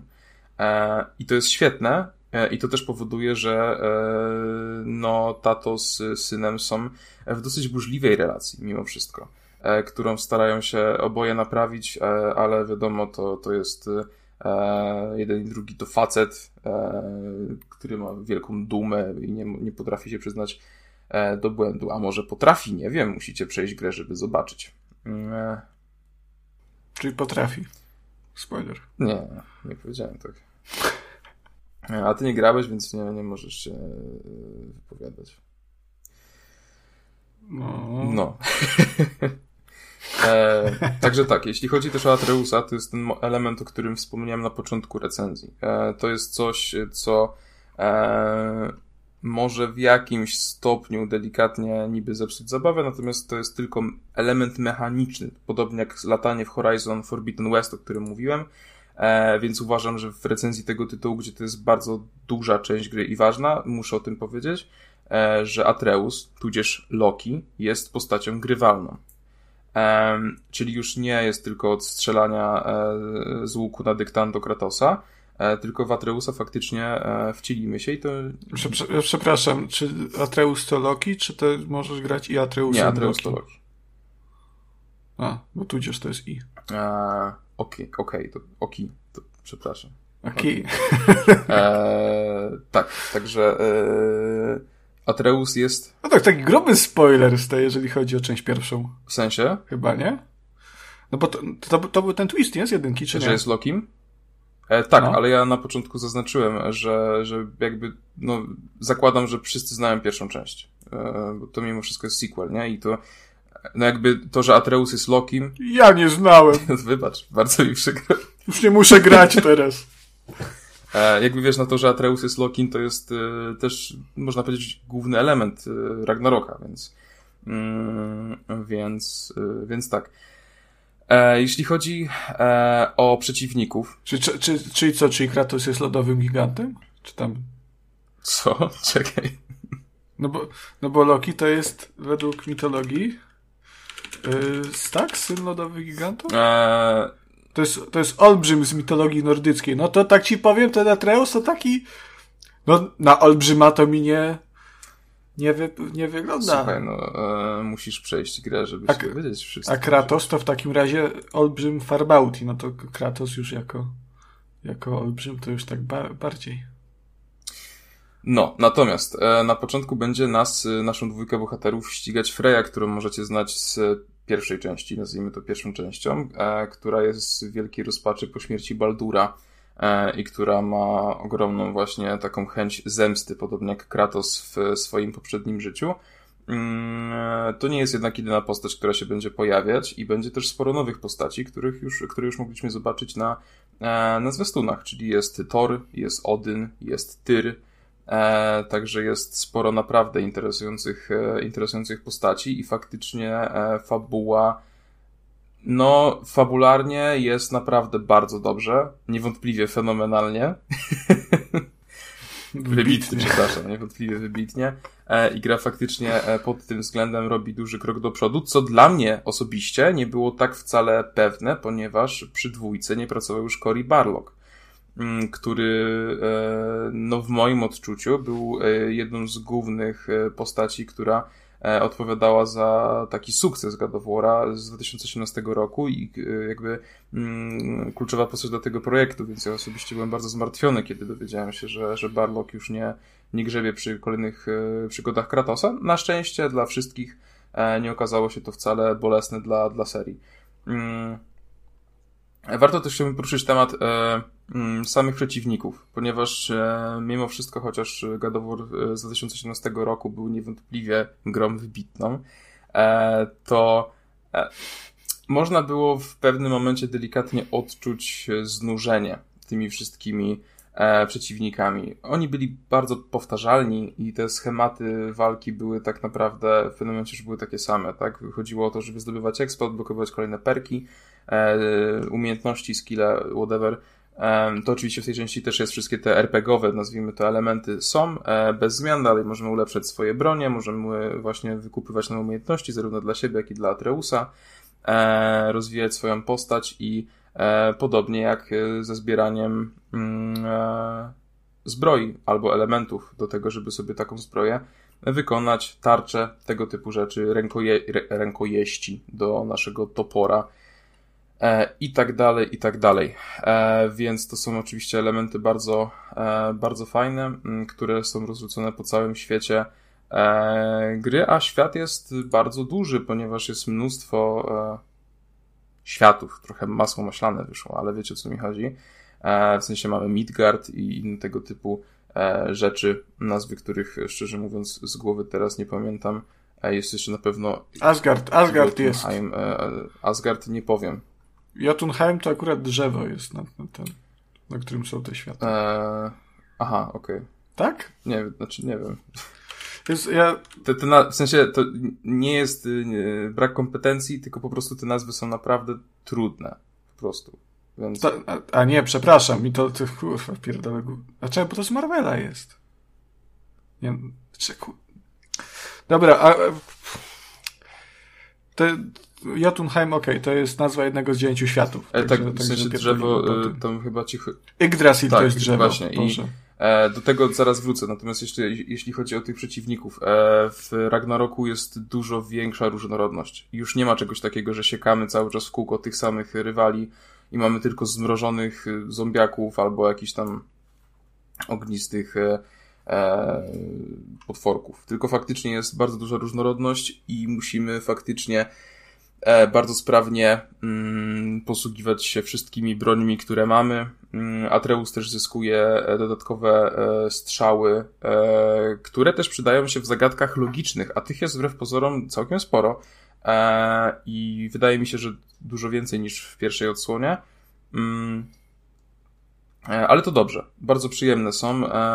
Czasami wręcz bym powiedział, że trudne do rozgryzienia. Oczywiście nie tak, że siedzę dwie godziny i się kopię po głowie, bo nie wiem co zrobić, ale to y, zazwyczaj w takich grach to jest po prostu taka absol absolutna oczywistość, nie? E, w stylu e, musisz znaleźć klucz i masz jedyne inne drzwi obok i tam właśnie jest ten klucz. Tutaj faktycznie czasami trzeba się namyśleć, zastanowić się, jakieś tam nowe kombinacje może, e, nauczyć, domyślić i tak dalej, więc naprawdę jest to, mm, jest to ciekawy element i bardzo mi się też podoba to, jak bohater, bo, e, postaci ze sobą e, muszą współpracować przy tych zagadkach, więc to nie jest tak, że, że wystarczy nam rzucić gdzieś tam toporem i już, tylko e, zazwyczaj musimy e, musimy dwoma postaciami troszeczkę pomyśleć. Mm, to jest bardzo E, bardzo na plus. E, tak jak wspomniałem, sam świat gry też jest ogromny. E, mamy mnóstwo mm, lokacji pobocznych, tak samo jak było w jedynce. E, I kurczę, muszę przyznać, że nawet te sidequesty i te e, linie fabularne poboczne nadal są świetne. I to są rzeczy po prostu, w które się chce grać.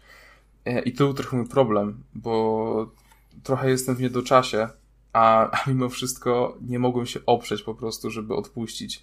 Um, jakiś tam wątek poboczny, który po prostu wydawał mi się bardzo ciekawy i okazywało się, że faktycznie jest bardzo ciekawy i spokojnie mógł być on misją główną. Um, nawet bym powiedział, że się dziwię, że Santa Monica tak dopakowało um, wątki poboczne, których jakby no mamy świadomość, że nie wszyscy gracze e, po nie sięgną, a zdecydowanie warto. E, więc to też jest naprawdę, naprawdę warto to docenić. Co prawda nie wszystkie sprawdzałem, ponieważ, no tak jak mówię, mimo wszystko po pewnym czasie musiałem odpuścić i skupić się głównie na fabule, natomiast e, God of War Ragnarok to jest jedna z, to jest pierwsza gra od dawna, do której naprawdę mam ochotę wrócić po zakończeniu fabuły. Żeby mimo wszystko podokańczyć te pewne sprawy, poprzemierzyć jeszcze te dodatkowe światy, wrócić do niektórych, e, rozwiązać pewne, mm, pewne tematy, podokańczyć sprawy. Jedyne, co mi się nie podoba, to jest to, że od samego początku mamy elementy, e, które wymagają od nas umiejętności lub e, pewnych, nazwijmy to, rzeczy, mm, które zdobywamy podczas gry. Więc jeśli chcecie zdobyć wszystko na 100%, e, jakby zobaczyć wszystkie rzeczy, no to musicie po prostu potem się wracać do wszystkich lokacji.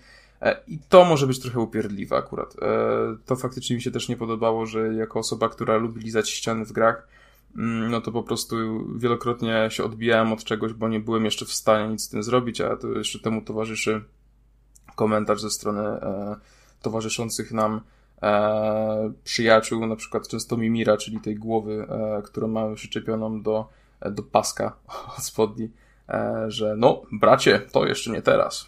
Mm, więc e, to jest a to taki jajcarz jest, nie? Mimir, tak, tak. I to jest też bardzo taki Bo... były ziomek e, i teraz duży Nemezis Odyna, więc to jest bardzo ciekawa, e, ciekawy element fabularny. E... Tam, tylko chciałbym tu wtrącić, bo właśnie w związku z Mimirem e, widziałem gifa, znaczy no nie gifa, filmik e, na Twitterku. Szymon wrzucał, z tego co pamiętam. Pozdrawiamy Szymona serdecznie. E, w którym e, Mimir gdzieś tam gadał z Kratosem, jak na sankę jechali.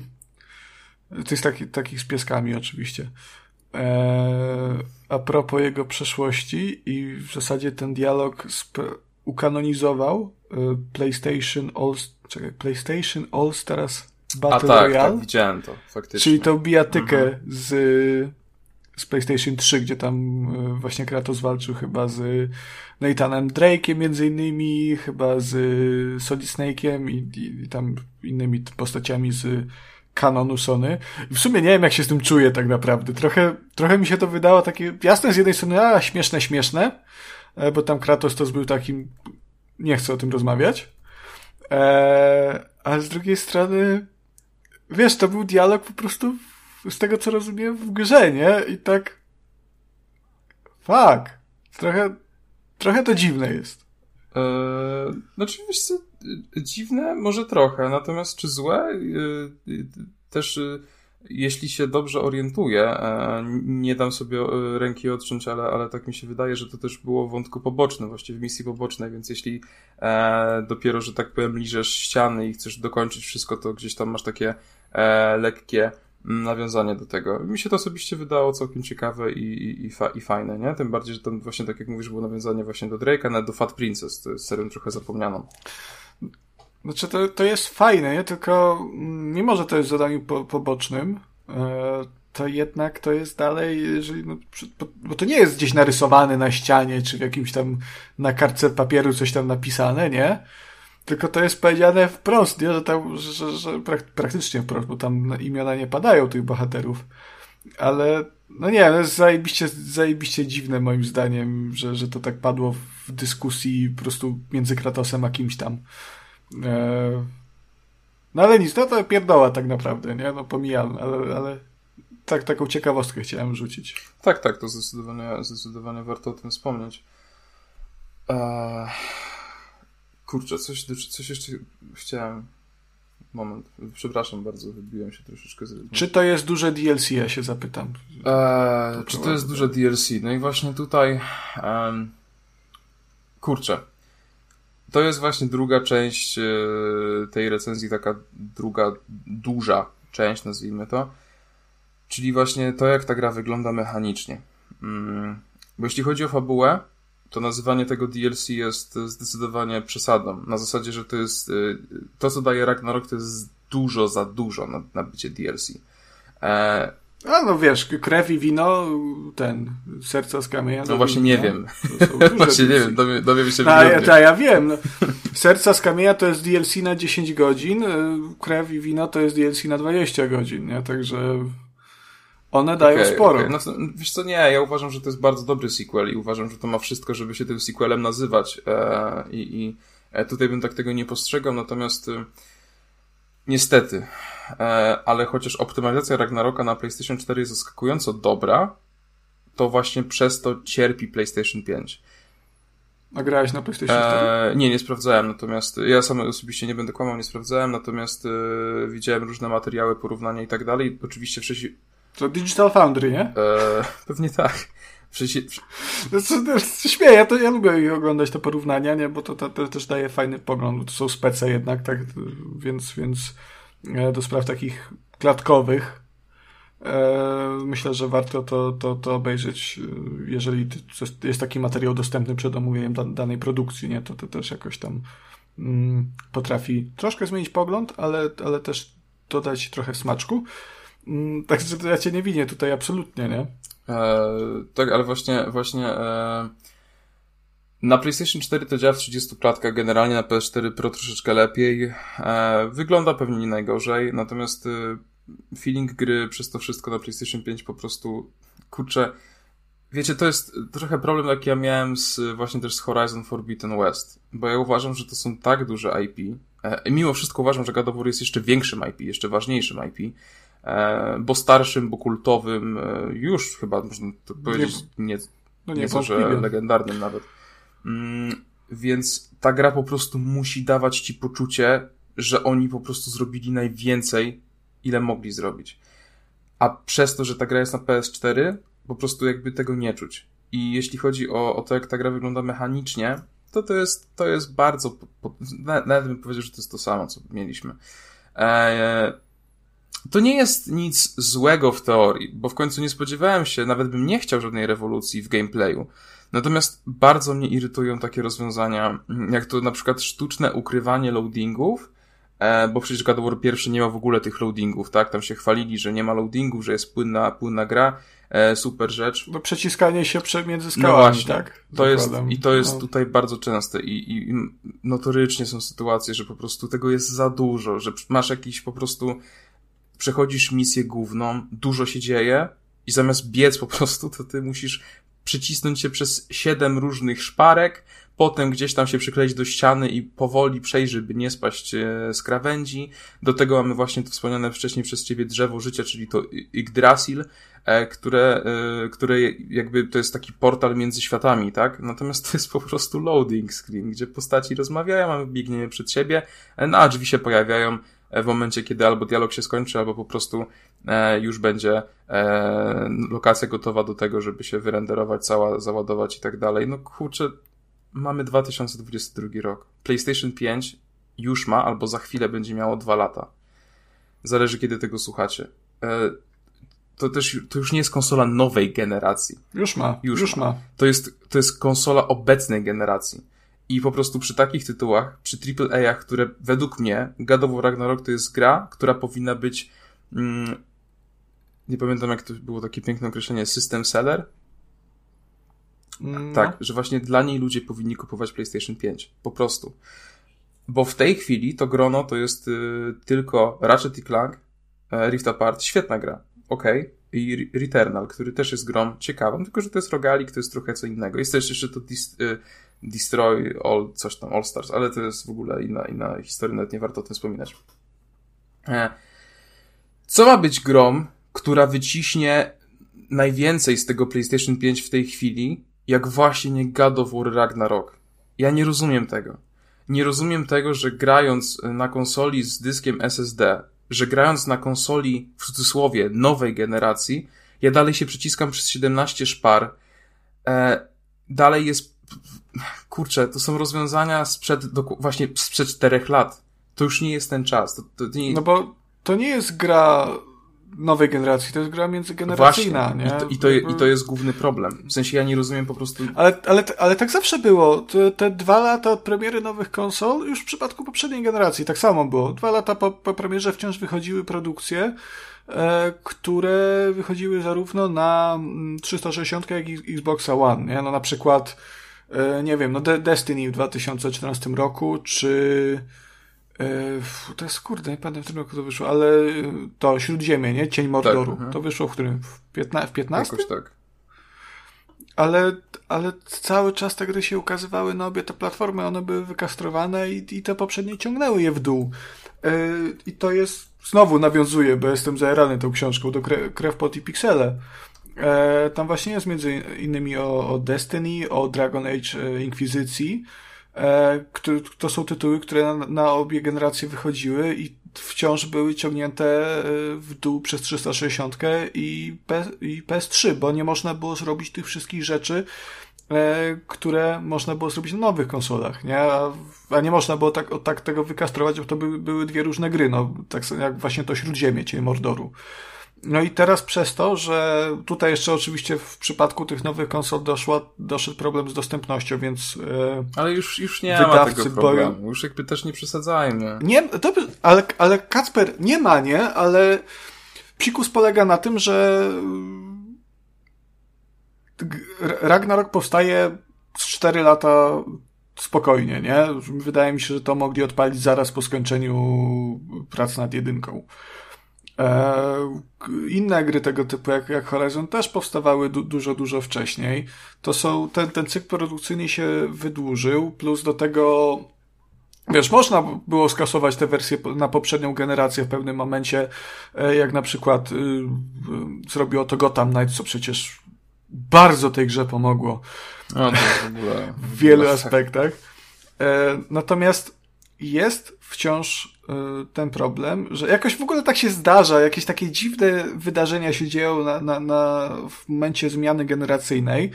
I tak jak 10 lat temu to była mobilna rewolucja i wydawcy się bali tego, że gracze nie kupią nowych konsol, bo tendencja była taka, że platformy mobilne, telefoniki były coraz popularniejsze, to teraz jest ten, wiesz, tu COVID, e, dostępność sprzętu, teraz jeszcze kryzys na świecie, Także wydaje mi się, że mm, nowa baza użytkowników może nie rosnąć aż tak szybko, e, jak, jak mogłaby, i wydawcy się trochę tego boją.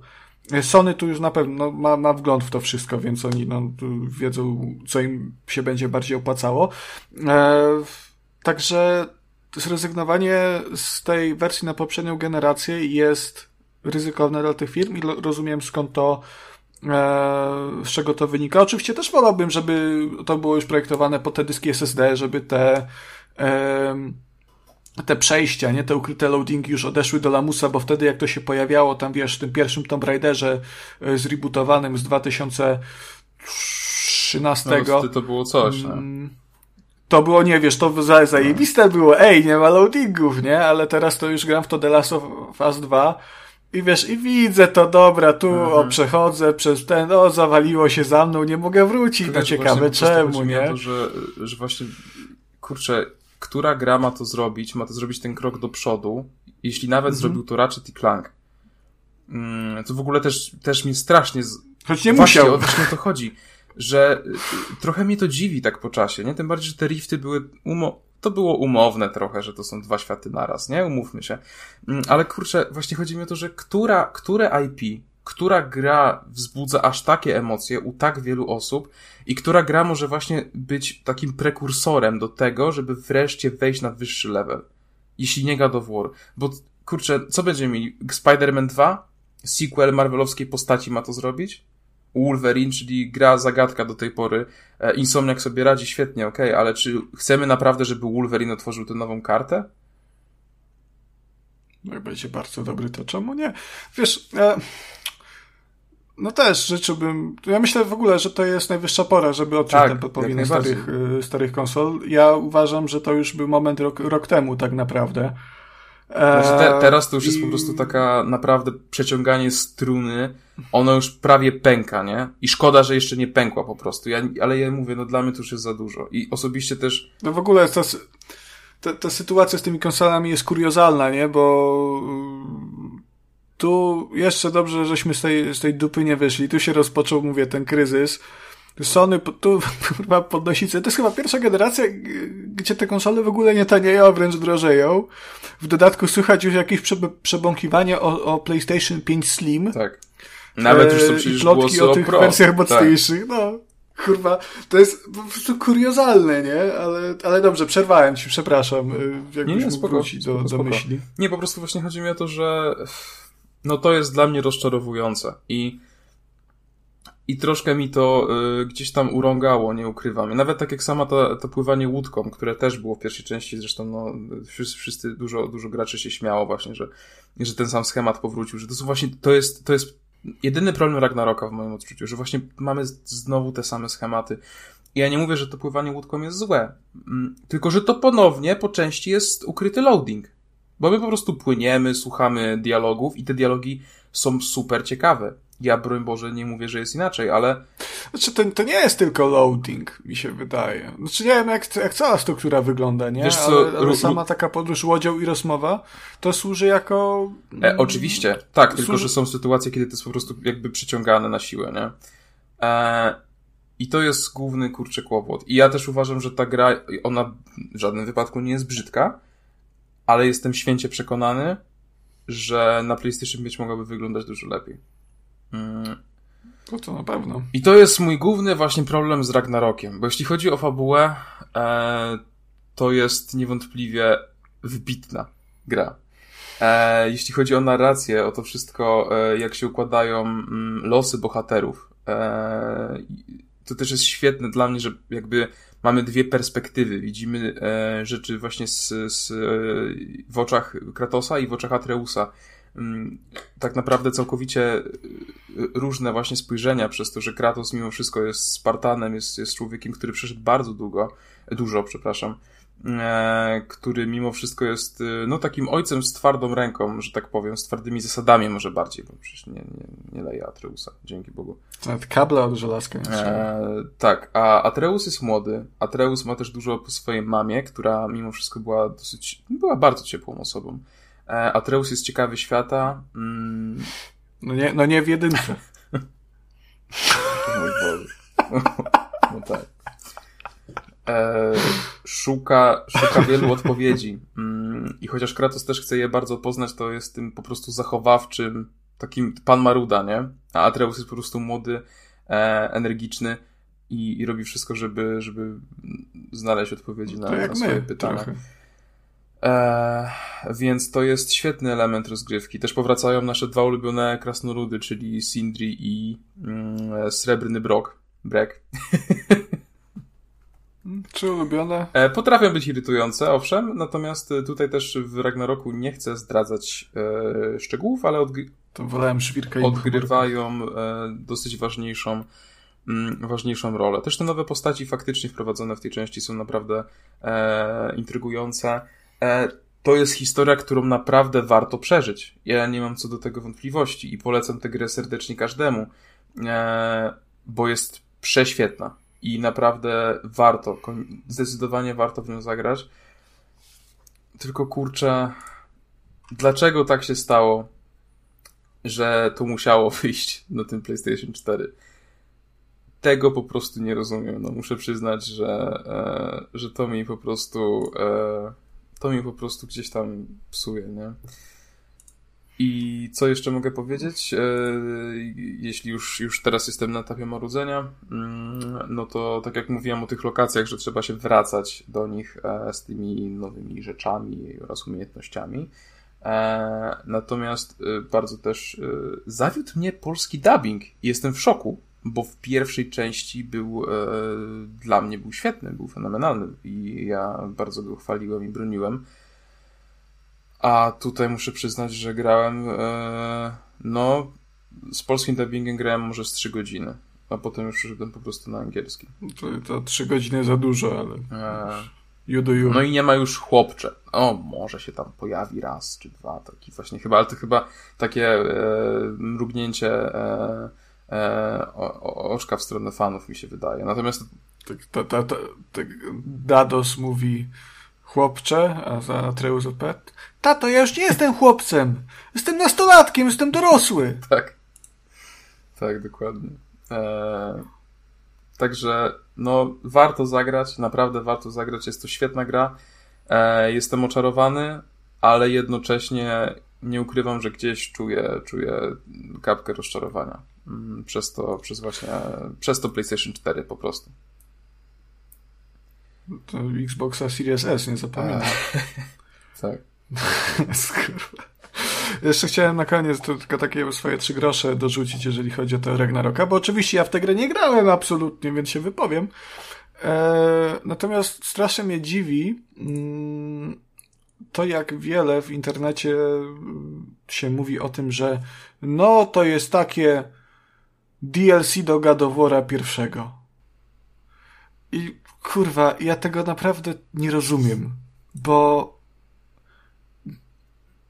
ta, absolutnie nie, nie, nie łapię, czego ludzie oczekiwali od tej gry, e, podczas gdy, no, już nawet w tej serii, wszystkie poprzednie części były praktycznie tym samym. To była ta sama gra z jakimiś tak, ale właśnie, mechanikami, właśnie, fabułą, lokacjami. Właśnie też to, co powiedziałem no. wcześniej, że ja nie do końca czaję, bo yy, tak jak mówię, no ja sam bym nawet nie chciał żadnej rewolucji w gameplayu, bo taka już była właśnie w 4 lata no, Ona temu. nie jest potrzebna I przede wszystkim, bardziej, nie? że Bo to jest jedna tak, część tym bardziej, w, że, w tym że schemacie. mamy grywalnego Atreusa. To jest bardzo duża rzecz. E, Kratos będzie miał nową zabawkę, to jest ta rzecz, o której mówiłem. To też jest duże wydarzenie. Jakby to nie są, jakby to też nie jest tak, że my robimy dokładnie to samo. Są innowacje, są właśnie te różne strzały Atreusa. Jest naprawdę dużo nowych mechanik, więc jakby o co chodzi? Bo jeśli ktoś się czepia o te lo- ukryte loadingi na PS5 i tak dalej, to ja rozumiem jak najbardziej, e, że tego się można czepiać, ale to w żadnym wypadku nie pasuje do określenia DLC do poprzedniej części, nie? Więc e, to jest totalne czepialstwo w moim odczuciu. Gdzieś tam, jak, jak słuchałem recenzji na innych podcastach, to pojawiały się zarzuty, że y, poruszamy się po tych samych lokacjach co w jedynce, w sensie te same lokacje odwiedzamy. Y, Wydaje mi się, że nie chodzi o, o wszystkie, tylko że część. E, I że jest sporo tych samych asetów użytych, nie? Tylko, że znowu y, jakby te asety w oryginale y, były na tyle dobrej jakości, tak mi się wydaje, plus stworzenie nowych zajmuje tyle czasu, że czasami po prostu jest warto użyć tych poprzednich, żeby stworzyć coś nowego, nie wykorzystać to, co już mamy. E, tak samo jakieś sranie się, to, to jest ten sam poziom, co dopierdalanie się do Horizona Forbidden West, o to, że Aloy miała te same animacje, na przykład tak, jakieś tam wyskoku tak, tam tak, z tego, tak, no. nie?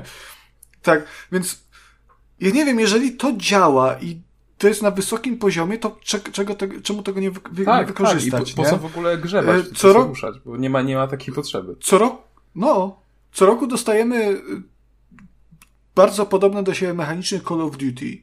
E, Każdy kolejny Battlefield wygląda tak samo. Każda kolejna gra od From Software, pomimo że jej dziel- dzieli rozpiętość 15 lat, też jest plus minus bardzo podobna do Tak, w siebie. sensie, Natomiast do tego... Szczerze, nawet jak nie wiedziałbyś o Elden Ringu, ale mimo tego, że ma otwarty świat, ma e, konia i tak dalej, jakbyś zobaczył na e, interfejs i tak dalej, to wiedziałbyś, że to jest From Software. Jakby No, to, to Dark Souls 1 i 2 na tak, przykład. Nie? tak, Chociaż, więc dla no, mnie to jest takie totalne przypieprzanie się na siłę. E, A jeśli chodzi o te lokacje, bo to też jest ciekawe, co powiedziałeś, to jakby ich e, oczywiście wracamy, ale z drugiej strony, e, dlaczego mielibyśmy nie wracać? W końcu jesteśmy w tym samym świecie, jakby to jest kontynuacja wydarzeń. To ma sens, że my wracamy. Tym bardziej, że to nie jest tak, że my chodzimy tylko i, i w kółko po lokacjach tych, które widzieliśmy w jedynce. Wręcz przeciwnie, ich jest, bym, bym powiedział, że na pewno mniej mm, e, niż e, lokacji nowych, więc jakby oni mieli nad czym pracować i widać e, ogrom pracy włożony w tę grę. E, A to, że wracamy do lokacji, których widzieliśmy w jedynce i ja, broń Boże, jakby w żadnym wypadku nie uważam tego za jakąkolwiek wadę. No, niestety giereczko wygląda tak, że po prostu czasami trzeba się przypierdolić do absolutnie nic nieznaczących rzeczy. E, czy znaleźć jakiś problem z dupy kompletnie. No, no, trochę. trochę. no nie wiem, to jest po prostu... E, Ja jeszcze tylko, tylko dorzucę, bo Ej, mi się teraz przypomniało, że minus, który mnie, jeszcze jeden minusik, który mnie strasznie zabolał i też nie wiem czemu tak się dzieje, nie ma e, fotomoda. Eh. I, I to Znaczy, ale w sumie, a to jest dziwne, wiesz, wiesz co, bo ja fotomoda mam w dupie w każdej grze e, i to nie, nie, w ogóle nie, nie łapię, co jest fajnego w kadrowaniu i strzelaniu fotek. E, natomiast e, zdziwi, zdziwiło mnie to z tego względu, że jedynka go miała i on był zajebiście popularny, nie? Tamte memy z uśmiechniętym Tak, Kratosem tak, przecież tak. pochodziły właśnie z Znaczy, fotomoda, ja myślę, że także... to będzie po prostu w jakimś update'cie. Eee, tak, tak strzelam, ale jakby nie rozumiem, czemu tego nie ma od początku. I jest mi szczerze przykro, bo przechodząc grę było mnóstwo przepięknych lokacji, które chciałbym ująć z innej kamery, które chciałbym ująć bez napisów, e, dialogów na dole, e, bez interfejsu. E, I jest mi przykro, że tego nie mogę zrobić, a jednocześnie no, nie będę przechodził gry po raz drugi, e, żeby robić screeny, no bo no, mimo wszystko. To jest, to jest przedziwne, że DLC do gry ma mniej funkcji niż podstawka. Tak. Dobrze, to chyba tyle, jeśli chodzi o God of War'a. Trochę się nagadałem, e, no ale jest o czym, jest o czym gadać, było o czym gadać. e, Także grajcie. em, Wygrajcie, a, a, a Sony niech nie zrezygnuje wreszcie. SPS 4 i w, niech wszyscy zrezygnują już z tej poprzedniej generacji, już naprawdę wystarczy, już dajmy pójść na emeryturę. Była naprawdę świetna, mam wiele ciepłych wspomnień, ale już wystarczy. Dobrze, Kacperku, to teraz mi powiedz. Dam ci wybór. Dobrze, słucham. E, czy chcesz posłuchać o piaskach? Inaczej, o. Czy chcesz posłuchać o wielbłądach, czy o małpkach? Ha. O małpkach.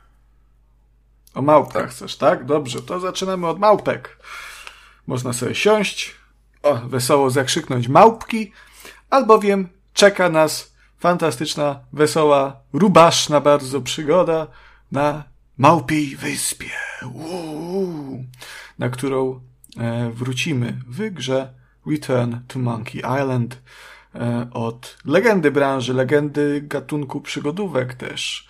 E, niewątpliwie wybitnego twórcy Rona Gilberta, e, który na przestrzeni lat dał nam takie tytuły jak między innymi właśnie The Secret of Monkey Island oraz część druga, a także wiele lat później ciekawego, choć już nie aż tak udanego Death Spunka.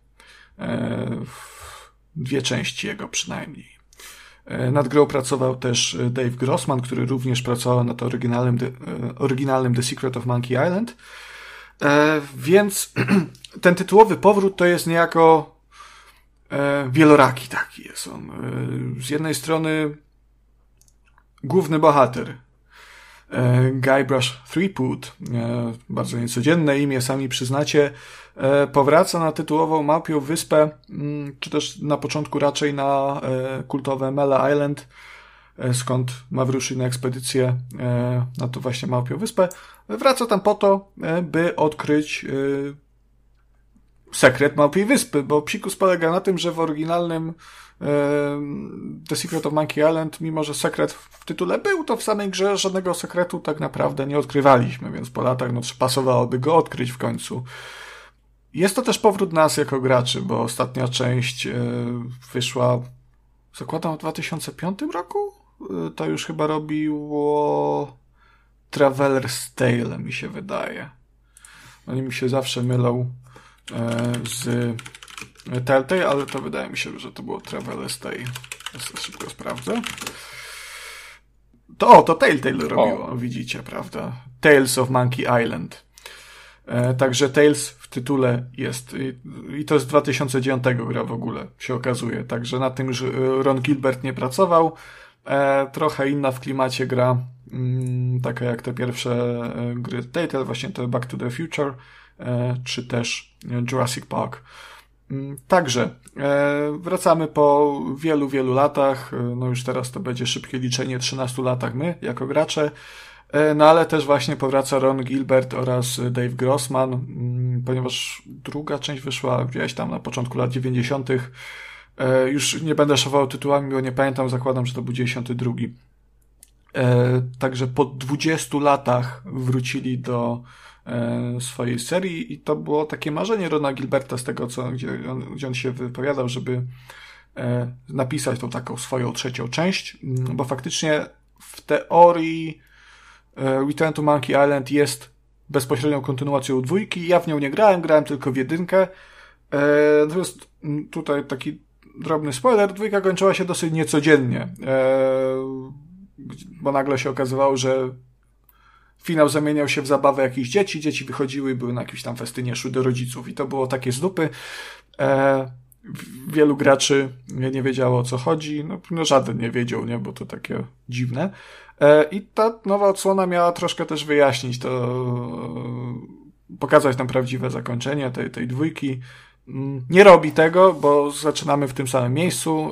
E, okazuje się natomiast, że jeden z tych chłopaczków, którzy się tam bawią, właśnie w Guybrush'a i e, w Leczaka, czyli tego pirata ducha, głównego antagonistę e, serii, no to jeden z tych dzieciaków jest synem Guybrush'a, który mm, postanawia mu w tej części opowiedzieć historię o właśnie tym, jak powrócił na tą wyspę, odnaleźć sekret. I jestem bardzo zaskoczony, jak dobra jest to gra. Mm, osobiście fanem przygodówek point and click y, jakimś wielkim nie jestem. Kilka z, y, w swoim życiu przeszedłem. Bardzo lubię te Ocierry, e, Leisure Sweet Larry na przykład, Quest for Glory też było bardzo fajne. Mm, natomiast jedynka mi się podobała, ale nie byłem miał, jeżeli chodzi o Monkey Island, ale nie byłem miał jakoś oczarowany. Mm. A w Return to Monkey Island wsiąknąłem i to całym sobą. Grałem jeszcze tak dla woli ścisłości na Xboxie Series X, bo sama gra wyszła we wrześniu na PC, natomiast teraz wyszła na konsolę e, i na konsolach sprawdza się jak, najbardziej ok, jest, jest, jest wszystko tak jak powinno być, kontrolowanie padem jest wygodne. 60 e, klatek, mimo że to działa też na Xboxie Series S. Loadingów nie ma, ani ukrytych, ani żadnych innych. Także jest bardzo, bardzo nie ma spoko. się przez y, te, przez szpary. E, czy pewnie jakieś tam jest, natomiast to jest, wiesz, w ramach żartu, nie? Bo żartów w tej, w tej grze jest bardzo, bardzo dużo. E, no to tak samo, większość tych przygodówek z tamtych lat, nie? E, tych takich najbardziej kultowych, one bardzo mocno bazowały na humorze. Nie inaczej jest w tym przypadku, no... E, Ron Gilbert ma bardzo specyficzne poczucie humoru, takie dosyć abstrakcyjne, także trzeba to łapać. Ja na szczęście łapię, więc podśmiechiwałem się. Dużo gier słownych jest, dużo takich takich dziwnych popkulturowych nawiązań do, do te, też innych części e, gier na przykład, ale, ale jest naprawdę prześmiesznie. No na przykład mi się e, absolutnie jestem zakochany w żarcie na temat e, tego, jaką fryzurę mają członkowie rodziny Kowali, nie Kowali, ślusarzy. Mają Loki. W angielsku, po angielsku to, to, to, to prawda, lepiej brzmi, ponieważ zarówno zamek, jak i, jak i Loki to jest po prostu e, Loks są, nie? Także śmieszne, wesołe, wytłumaczyłem żart, także teraz możecie się śmiać razem ze mną. A tego jest dużo, tego jest dużo więcej, e, jest wesoło, rubasznie. E, natomiast też to jest, mm, poza tym, że to jest taka szalona, wesoła przygoda, to jest to też e, niewątpliwie wybitnie nostalgiczna podróż e, na, to, na, tą, na tą mapią wyspę, ponieważ zwłaszcza jeżeli się grało w jedynkę, wydaje mi się, że tutaj, mimo że to jest kontynuacja dwójki, to aż dwójka, znajomość dwójki nie jest, nie jest aż tak ważna, e, Natomiast już znajomość jedynki bardzo, bardzo mocno plusuje, ponieważ odwiedzamy te same lokacje, które odwiedza, odwiedzaliśmy w jedynce, już teraz nieco zmienione po latach, także odkrywamy je niejako na nowo ale wszystkie te, te, te miejscówki, wszystkie te wspomnienia tam są.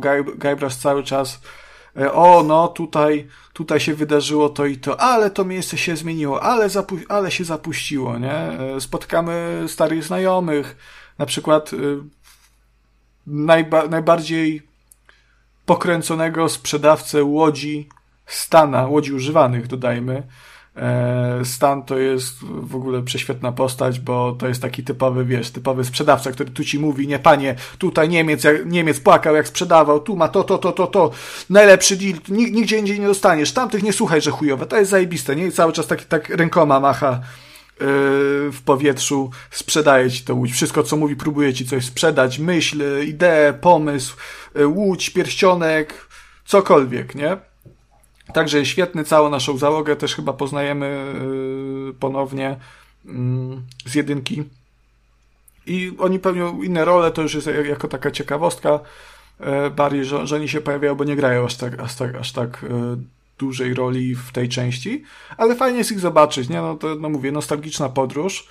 Mm, na szczęście nie jest to tak, że jeżeli się nie zna jedynki, to że nie ma, nie ma sensu w tę grę wchodzić, bo raz, że to jest osobna historia, pomimo bycia kontynuacją jako taką, e, która ma początek, środek i koniec i to jest zamknięta, zamknięta całość.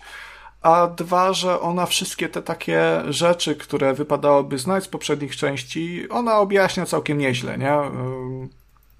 W trakcie dialogów jakiś taki dość subtelny mi się wydaje sposób. To nie jest, nie jest może jakieś tam, wiesz, bardzo subtelne, ale, ale też to nie jest taka wielka ekspozycja, nie? No, w stylu No, Gajbrasz, pamiętasz, jak w 1989 popłynęliśmy na wyspę, żeby robić to, to i to, a potem się stało to i to. Nie, to jest takie bardziej takie e, szybkie wstawki, e, czy też wspominki samego Gajbrasza. E, bardzo ogólne. Jeżeli ktoś chce, w menu głównym jest jeszcze taki scrapbook głównego bohatera, który ma powklejane mm, różne przedmioty związane z wydarzeniami z poprzednich części.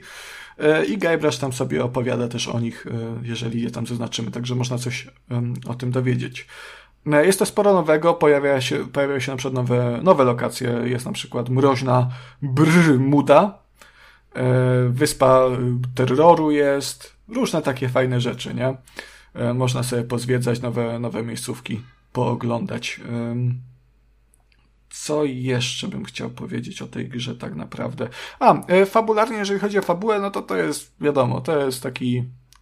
Bardziej chodzi o ten humor niż, e, niż o samą jakość fabuły. E, zwłaszcza, że ona się troszkę rozsypuje, wydaje mi się, w czwartym akcie. On jest taki troszkę przydługi moim zdaniem, a, a i samo zakończenie jest bardzo mocno rozczarowujące do tego stopnia, że Ron Gilbert stwierdził, że śmiesznie będzie zrobić coś na wzór tego zakończenia z dwójki, tak e, nie, nie spoilerując zbyt mocno. E, także to było rozczarowujące, mm, ale jako całość bardzo mi się ta gra podobała, bawiłem się naprawdę prześwietnie, e, rechotając co róż i bawiąc się na przykład jak spotkałem piratów foliarzy, którzy nie chcieli zeżreć cytrusów na, na ten, na mających zapobiec szkorbutowi, bo się obawiali, że w tych cytrusach jest jakaś kurwa nauka. Także trzeba było ich, ich zapewnić, że tam żadnej nauki w tych cytrusach nie ma, nie? To można jeść. Jeść, no bo to wiadomo, szkorbut to jest choroba zaraźliwa. No, a nie, że tam jakieś niedobory. Także takie to jest, są tego typu żarty. Jest naprawdę wy, wyśmienity pod względem humoru tytuł. E, gorąco polecam. E, problemem natomiast może być, że, że ta gra nie ma polskiej wersji językowej a co oznacza tyle, że mm, wypadałoby znać ten język angielski, zwłaszcza, że te, tu jest mówię, bardzo dużo gier słownych, także bez tej znajomości angielskiego wiele was ominie, żartów. No i też przez to wydaje mi się, że to byłaby mordęga do przetłumaczenia. E, może nie niemożliwa, ale, ale część tych żartów, jak na przykład ten o tych, o tych lokach, no to no, tak, no byłoby ciężko. jak ten tytuł South Parka drugiego, nie? E... tak, tak, tak, bo tam tak, Fractured tak, But tak, Whole właśnie, w oryginale właśnie. było, I nawet Ubisoft zrobił w ogóle konkurs, nie? Kto wymyśli naj, naj, najlepsze tłumaczenie tego. Nie wiem, czy pamiętasz. Tak, tam... To... Bo... Tak, tak, tak, był, był, tam były jakieś, jakieś fajne propozycje. Co to wygrało w końcu? Chyba nic. w sensie... Nie, czekaj. E, chyba jest po prostu... E, nie, nie ma polski tytuł. Właśnie... The Fracture But Whole? Jak no właśnie, wydaje mi się, że to, to chyba ma? zostawili po prostu po angielsku. Bo pierwszy jest kijek prawdy, e, ale e, potem wszędzie mi się wyświetla właśnie po tym. Mm, po angielsku tytuł. Więc wydaje mi się, że chyba po prostu finalnie zostawili. Kurde. Jeszcze ja pamiętam, że był taki jeden, który był faworytem w ogóle społeczności roz, rozbici, ale zżyci, coś takiego. O, okej. Okay. Taki był. nice. Próbowali. No to jest właśnie ten problem, nie? że te żarty są bardzo trudno przetłumaczalne. E... Natomiast bardzo fajnie to mi się podobało, bo teraz znowu wracam do The Last of Us, ale tam polskie tłumaczenie jest naprawdę dobre i co już tam bohaterowie sobie opelę jakieś, jakieś żarty, nie? Mm. I one są świetnie przetłumaczone, bo to nie jest kropka w kropkę, tylko są wymyślone od nowa żarty całe. Okay. Yy, także to jest świetne, ale o ile wiadomo, no The Last of Us 2 to jest gra na jakieś 20 godzin, yy, więc i tam jest sporadycznie tych żartów, no to w przypadku 8-godzinnego Return to Monkey Island, yy, gdzie te żarty są praktycznie w każdej sekundzie gry, no to już by to była no tak, mordęga, tak, nie? No, no, ale no szkoda, szkoda, bo to dla, dla polskiego odbiorcy no jednak utrudnienie i to takie dosyć spore w tym przypadku. Eee, czy coś mi się jeszcze. Aha, o właśnie, bo o tym trzeba wspomnieć. Bardzo kontrowersyjną y, częścią tej gry jest, jest jej oprawa graficzna. Y, nie wiem, Kasperku, czy no widziałeś, tak, jak, jak ta gra wygląda? Śledziłem też całą dramę przed premierą. na temat właśnie tej oprawy. No ja byłem obrzydzony, jak to zobaczyłem przed premierą te pierwsze zapowiedzi, bo to jest takie bardzo mocno uproszczone i jasne, Monkey Island nigdy nie miało jakiegoś jednolitego stylu graficznego, natomiast tutaj to w ogóle poszli w takie mm, karykaturalne, mocno uproszczone e, rysunki postaci, e, ale za to z bardzo ładnymi tłami na przykład, nie? Te tła wypadają naprawdę świetnie. Postacie są bardzo dyskusyjne, bo na przykład zamiast oczu mają takie wągliki w zasadzie. Ludzie porównywali to do gier flashowych na przykład. I też na początku, jak to oglądałem, to niezbyt mi się to podobało, natomiast kiedy już zagrałem, to muszę przyznać, że w sumie nie tylko się przyzwyczaiłem, ale nawet mi się to zaczęło podobać. Okay. Bo na swój pokrętny sposób e, cały ten styl graficzny, ta karykatura pasuje do klimatu gry i do humoru w niej. Także to jest takie, mm, takie całkiem fajnie się zazębia. Nie każdemu to, to siądzie oczywiście, no bo to jest, no, podzielił fanów, ale jak dla mnie jest na, naprawdę okej, okay, nie? No, muzycznie na przykład, pozostając w temacie audiowizualiów, no to jest jak najbardziej bardzo spoko, powraca ten kultowy motyw małpiej wyspy, nie? Z widokiem na Mele Island właśnie, także wspomnienia, nostalgia jest kurwa jest wpyte, nie? Tak to podsumuję. Taką grę słowną, wesołą. E, grajcie, grajcie w Return, w Return to Marking Island, jest w Game Passie chyba, także e, za 4 zł warto sięgnąć. O, właśnie, zwłaszcza, że nawet jeżeli nie lubicie, mm, to jest kurde ważne, zawsze na, jak kończysz recenzję, to sobie przypominasz, nie? E, bo jako, że to jest kontynuacja y, gier sprzed 30 lat, to mo można się obawiać tego, że to znowu, zwłaszcza, że twórca, nie, jest, jest tworzył te oryginały też, można się obawiać tego, że poziom trudności będzie strasznie z dupy. E, czyli, no bo te stare przygodówki miały to do siebie, że one chciały silić tego gracza, trochę go wiekiwać. E, także tam nie dość, że pojawiały się dość absurdalne zagadki. No w jedynce była taka z pokonywaniem przepaści przy pomocy gumowego kurczaka na przykład. E, czy też chyba w, nie wiem, czy w Syberii, czy w którejś też innej części była jakaś zagadka z gumą i, i czymś tam. I chyba parasolem. Także na szczęście tego tutaj nie ma. E, te zagadki są całkiem intuicyjne. E, nie ma też innej zmory starych przygodówek, czyli tak zwanych sekwencji Dead Man Walking, w których niewykonanie jakiejś akcji albo wykonanie jakiejś akcji um, sprawiało, że nie, nie byliśmy w stanie ukończyć gry, o czym dowiadywa dowiadywaliśmy się po dwóch godzinach, kiedy doszliśmy do jakiegoś momentu, gdzie potrzebny był przedmiot, którego nie wzięliśmy. Nie? Aha. E tego tu na szczęście nie ma też. Zagadki są w miarę intuicyjne. Tam pojawiły się może dwie bardziej abstrakcyjne, natomiast to dalej nie był ten poziom tego kurczaka.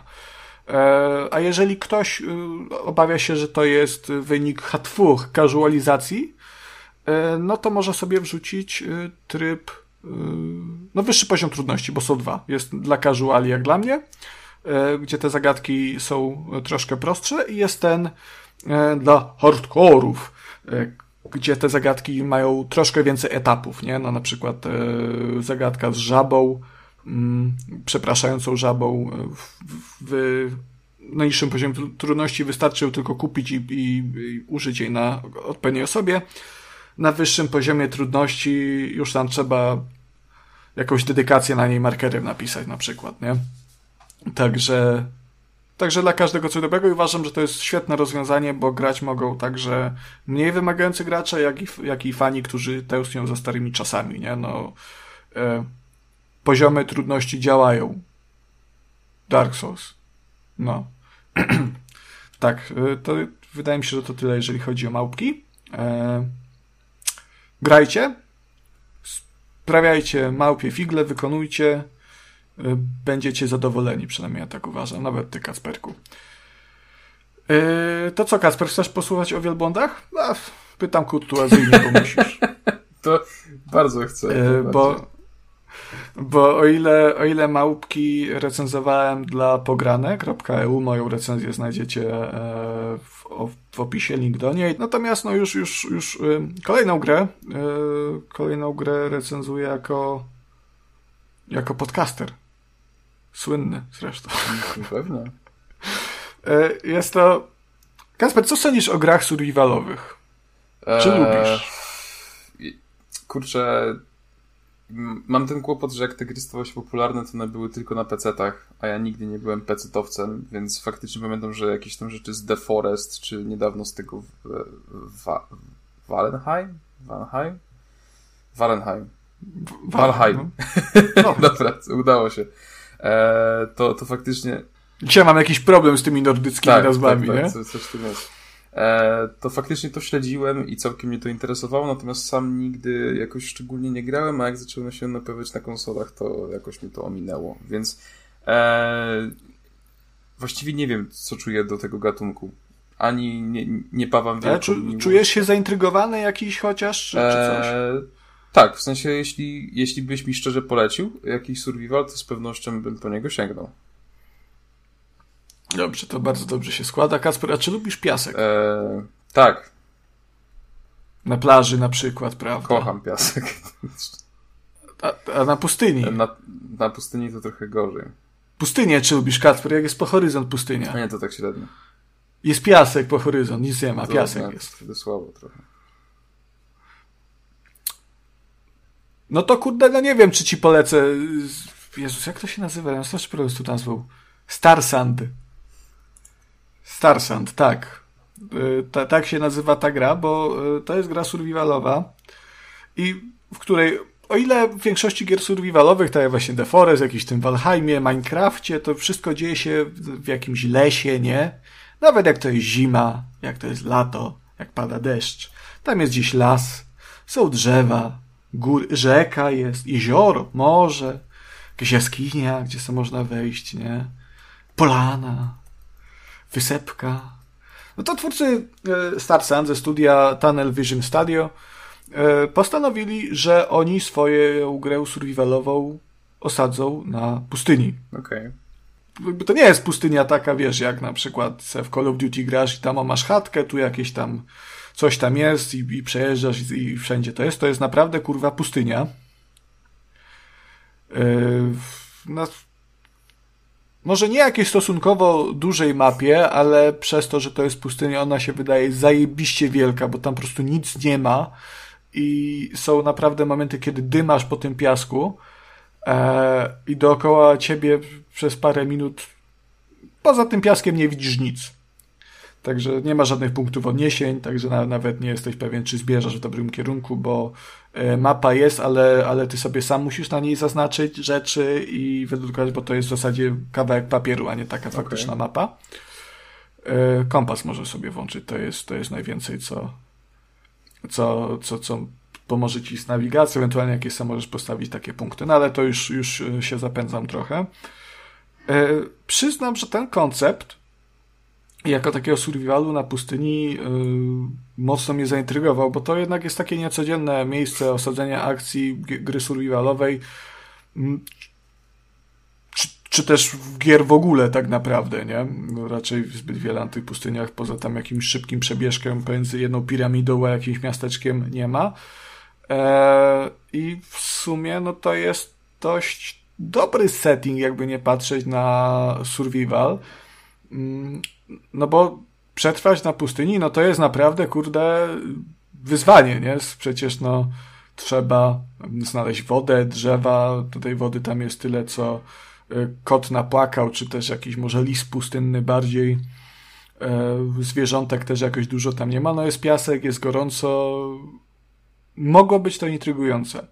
E, psikus polega na tym, że już samo wykonanie no no niezbyt. No raz, że jak, tak jak każda gra survivalowa, tak i Star Sand charakteryzuje się pewnym takim junkiem, taką, taką e, drewnianością i, i topornością.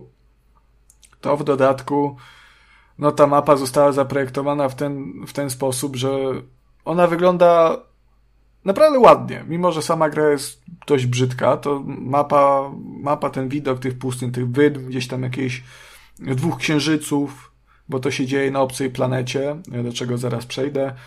E, jakieś piramidy, wiesz, może jakaś oaza gdzieś tam, gdzieś tam jest jakieś pieski, może gdzieś te hieny takie idą, nie? To naprawdę robi wrażenie. E, tylko to nie jest ciekawe do eksplorowania, nie? A cała ta gra opiera się na eksploracji, na poszukiwaniu surowców i ciekawych miejsc do zwiedzenia. Mm, także to jest, to jest raczej męczące, e, bo patrzymy cały czas na to samo i, może to nadaje taki grze klimat troszkę metafizyczny, bym powiedział, tam ta muzyka przygrywa specyficzna, my tak pędzimy, możemy się na tym wielbłądzie, na przykład można sobie wielbłąda e, oswoić daktylami i na nim jeździć, warto, bo, bo się szybciej jeździ, e, więc jedziemy na tym wielbłądzie, nic nie ma i tak możemy się pozastanawiać e, nad życiem, nad swoimi wyborami, które doprowadziły nas do tego momentu, że na tym wielbłądzie jedziemy. E, I ogólnie jest, jest, jest, jest to jest, ten klimat jest naprawdę spoko. To jest jeden z najlepszych elementów tej gry. Budowanie bazy klasycznie jest w trakcie rozgrywki, kiedy sobie zwiedzamy kolejne lokacje, no to odkrywamy ruiny jakichś tam cywilizacji starożytnych. Na ich podstawie możemy sobie podejrzeć y, te ruiny, wykminić, że okej, okay, mogę tak sobie zbudować budynek, to nam odblokowuje e, nowe schematy. Tak samo jeżeli znajdziemy jakieś zwoje stare, to też możemy pozyskać schematy budowy na przykład kominka. E, jeżeli chodzi o fabułę, e, ta gra ma fabułę, mimo, mimo wszystko. Może nie jest to jakoś bardzo mocno zarysowane, natomiast jest w tej grze cel, poza tym, żeby przetrwać. E, ponoć to jest gra oparta o prawdziwą historię. Nie opowiada prawdziwej historii, ale jest oparta o historię jakiegoś biegacza maratońskiego, który gdzieś tam się zgubił na pustyni.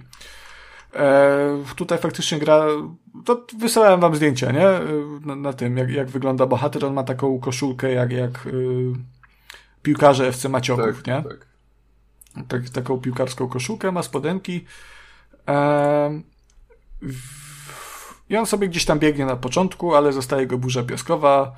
Schronienie znalazł w jakimś tam opuszczonym budynku i rano budzi się, jest w ogóle w innym miejscu, wszystko jakby zarosło.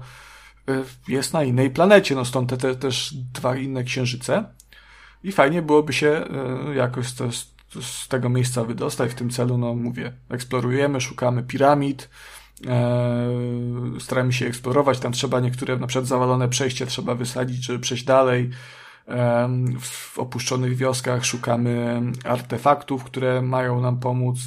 Z tego co rozumiem, bo gry nie skończyłem, od razu mówię. Zmęczyła mnie strasznie i nie wyrobiłem się, e, żeby to skończyć. No, w Mortale grałem, nie, to wiadomo. E, także zbierałem te artefakty. Mm, no i jakoś to sobie tak leci, nie? Doda... Tylko, kurde, problem jest taki, że w tej grze się naprawdę mało dzieje. Pomiędzy tym, to nie jest tak jak na przykład w Minecrafcie, że w nocy wychodzą potwory, i trzeba się bronić, nie? Bo tam creeper ci przyjdzie, wybuchnie pół bazy w pizdu. Poszło, tu noce są spokojnie, w szałasie się prześpi, jest gitara. E, jedyne jakieś takie zwierzątko agresywne, które może nagle przyjść i ugryźć w nocy w dupę, to jest e, właśnie ten taki pies, hiena, wilk, jakkolwiek to się nazywa. Po dwa sobie chodzą i gryzą ale to nie jest jakieś duże zagrożenie. Są natomiast też obcy, y, obcy z tego co założyłem strzegą na razie tylko tych właśnie miejsc, gdzie są artefakty i ci obcy, przynajmniej ci, których ja spotkałem, to są takie gigantyczne stonogi, które wyglądają przerażająco i na początku jak nie wiedziałem jak z tym walczyć, to starałem się ich jakoś yy, zabijać z, wchodząc na dach, ale to one na mnie pluły i mnie zabijały. Yy Kuba mówił, że plucie inaczej działa, ale no, może to i lepiej dla mnie, czy, czy też raczej mojego bohatera. E, natomiast szybko okazało się, że po prostu mogę włączyć wsteczny i z łuku do nich pruć, one, one do mnie nie dobiegną, nie? Także kilka strzał i, i skubańce nie żyją.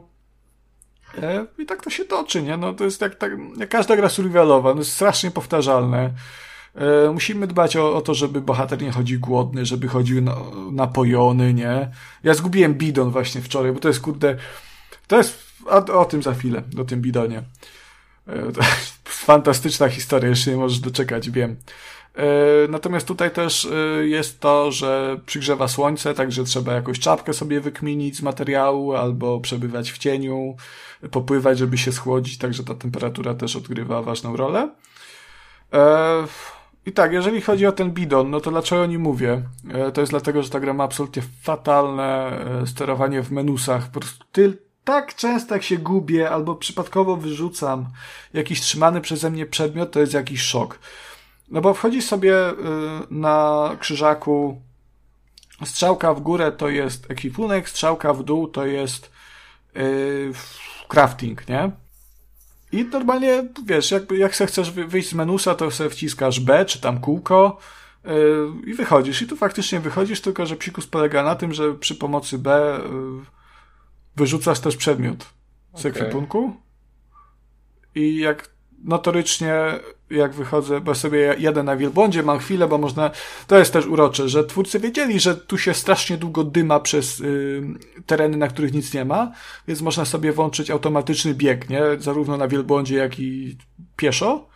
I wtedy sobie możemy wejść menusy, crafti, wykraftować sobie jakieś rzeczy. E, tylko potem, wiesz, tak sobie przeszedłem już tak z kilometr, dwa kilometry i nagle się kapnąłem, że kurde, gdzie jest moja siekiera? Albo, albo mój bidon.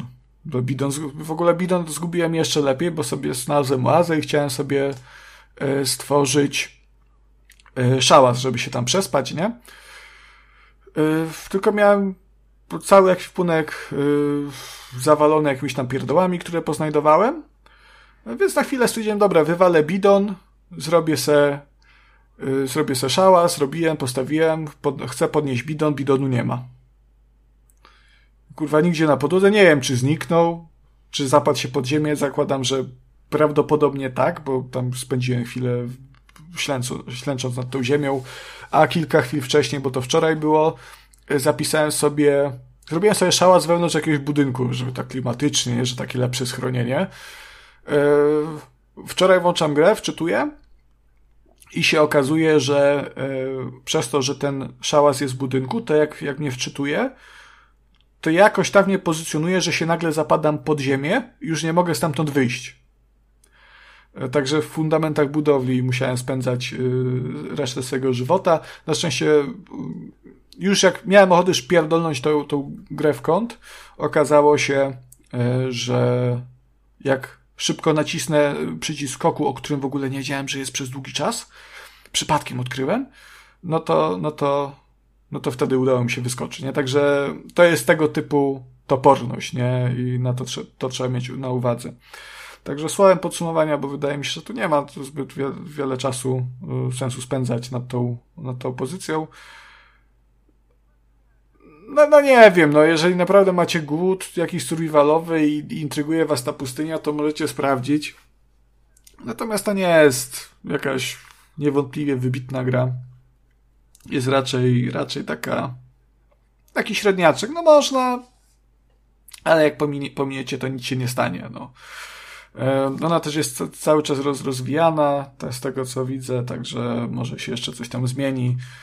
E, chociaż to już jest pełna wersja z tego co widzę, także, także jak uważacie, że to jest warte 72 zł, to śmiało. E, na Xboxie, bo na, na nim grałem, jest na konsolach ta gra, jest troszkę drożej. E, ale, ale działa ok, 60 klatek trzyma. E, jedyny minus jest taki, że zasięg rysowania jest bardzo krótki do tego stopnia, że jak jest piramida, to nie jest tak, że widzisz całą tą piramidę, nie? Tylko, że ona się tak wyłania Aha, przed tobą. Okay. Plus, jak, jak, za, jak się obrócisz troszkę w bok, to widzisz, że ten zasięg rysowania nie jest taki liniowy, tylko on jest na takim półkolu jakby, Także ona nagle z boku, im bardziej z boku, tym bardziej zanika, nie? Tak, tak, także przeurocze to jest. To, a, jak, a jak wejdziesz do piramid, tam jest taki długi hal, nie? Wiesz, z kolumnami i, i tam jest ciemno, wiadomo, bo to jest, słońce tam nie dociera. To znaczy, nie dociera, dopóki nie podejdziesz na odpowiednią odległość, bo widzisz, jak ci się ten cień rysuje przed tobą też, tak? Więc jest piramida oświetlona i im bliżej jesteś, tym ją spowija ciemność, także można powiedzieć, że tym że w tym świecie niesiesz mrok razem ze sobą, nie? Także, no, taka to gra, Star Sand. No. Będziesz grał, Kacper? Eee... Masz szansę nadrobić The Forest, Minecraft Minecraft to, to akurat gra, grywałem dużo, do tej pory mi się zdarza. Eee... Ale nie wiem, no. Nie wiem, zobaczymy. Jakby, jakby chciałbyś pogadać ze mną. Ale nie ma multiplayera jeszcze. Nie moglibyśmy wsiąść na jednego Ma być. Chyba, że w, ten, w lublińskiej Morence. Tam wszystko się da. On, on chyba ma jednego garba też. Dobrze. E, moi drodzy, także e, dojechaliśmy do, do mety. E, to wszystko, co mieliśmy przygotowane na ten epizod. Było syto. E, było... Aż jestem zaskoczony tak naprawdę, bo tak e, nie było, nie było indyków, Tak, nie było a i tak słoja wyszło- i tak mieliśmy kilka takich potężnie. gier, no. E, także co, dziękujemy bardzo za uwagę. Za mikrofonami jeszcze raz był Konrad Noga, Dziękuję bardzo, pozdrawiam, cześć. Kuba Smolak. Dziękuję za uwagę. E, Znowu jakaś dziura, kurwa! i To jest, to jest dla słuchaczy, to, jest, to, to są nasze ostatnie tygodnie, odkąd Kuba kupił mieszkanie. Tylko Tak. Wysyła nam zdjęcia dziur w ścianach. Kurwa, ale młody, co to za dziecko było? Tyle, tyle dziurów narobił w ścianie. Kornik. Listwę zdejmuje, a tam o, dziura, no przepiękne to jest. Współczuję Kubie, nie ma Tak. tyle pierdolenia, ale przynajmniej ma gdzie mieszkać za, na, za No, swoje, nie? Tak, Także, lepsze, lepsze to niż stodoła. No. E. Jakbyście chcieli pomóc Kubie w remoncie, to zapraszamy do kontaktu, prawda? Tak, wyślijcie SMS o treści pomagam. tak, i byłem też ja, Kasperek, i bardzo dziękuję również za uwagę i do usłyszenia w kolejnym odcinku. Pa, pa. Pa! A wy? Co sądzicie o grach i tematach poruszanych w odcinku? Koniecznie dajcie nam znać w komentarzach, na Twitterze lub poprzez adres e-mail. Wszystkie linki znajdziecie w opisie. Pozdrawiamy. Ara, ara, sayonara. Powiesz, że ja wiem jak recenzja przebiegnie, powiesz God of War Ragnarok to jest niewątpliwie gra wybitna i tam, że Sony i że Kratos i, i że jest fajnie. Ja się, ja się zdenerwuję, powiem, że gówno, że po co Kratos w Warze w nordyckich gównach i, i no. E, Muszę powinien z tym pogodzić 4 lata temu. No, Pośmieję się, bo to, bo, y, jakoś to niewątpliwie mi się jeszcze rzuciło za czasów Gamerweba, jak ci, jak ci robiłem korektę. I ty, ty, strasznie mi się to z tobą kojarzy. W pozytywnym jak najbardziej sensie tego słowa znaczenia. Kiedy, kiedy to było? bo, nasz, bo nasz Kacperek to jest taki niewątpliwy i wybitny.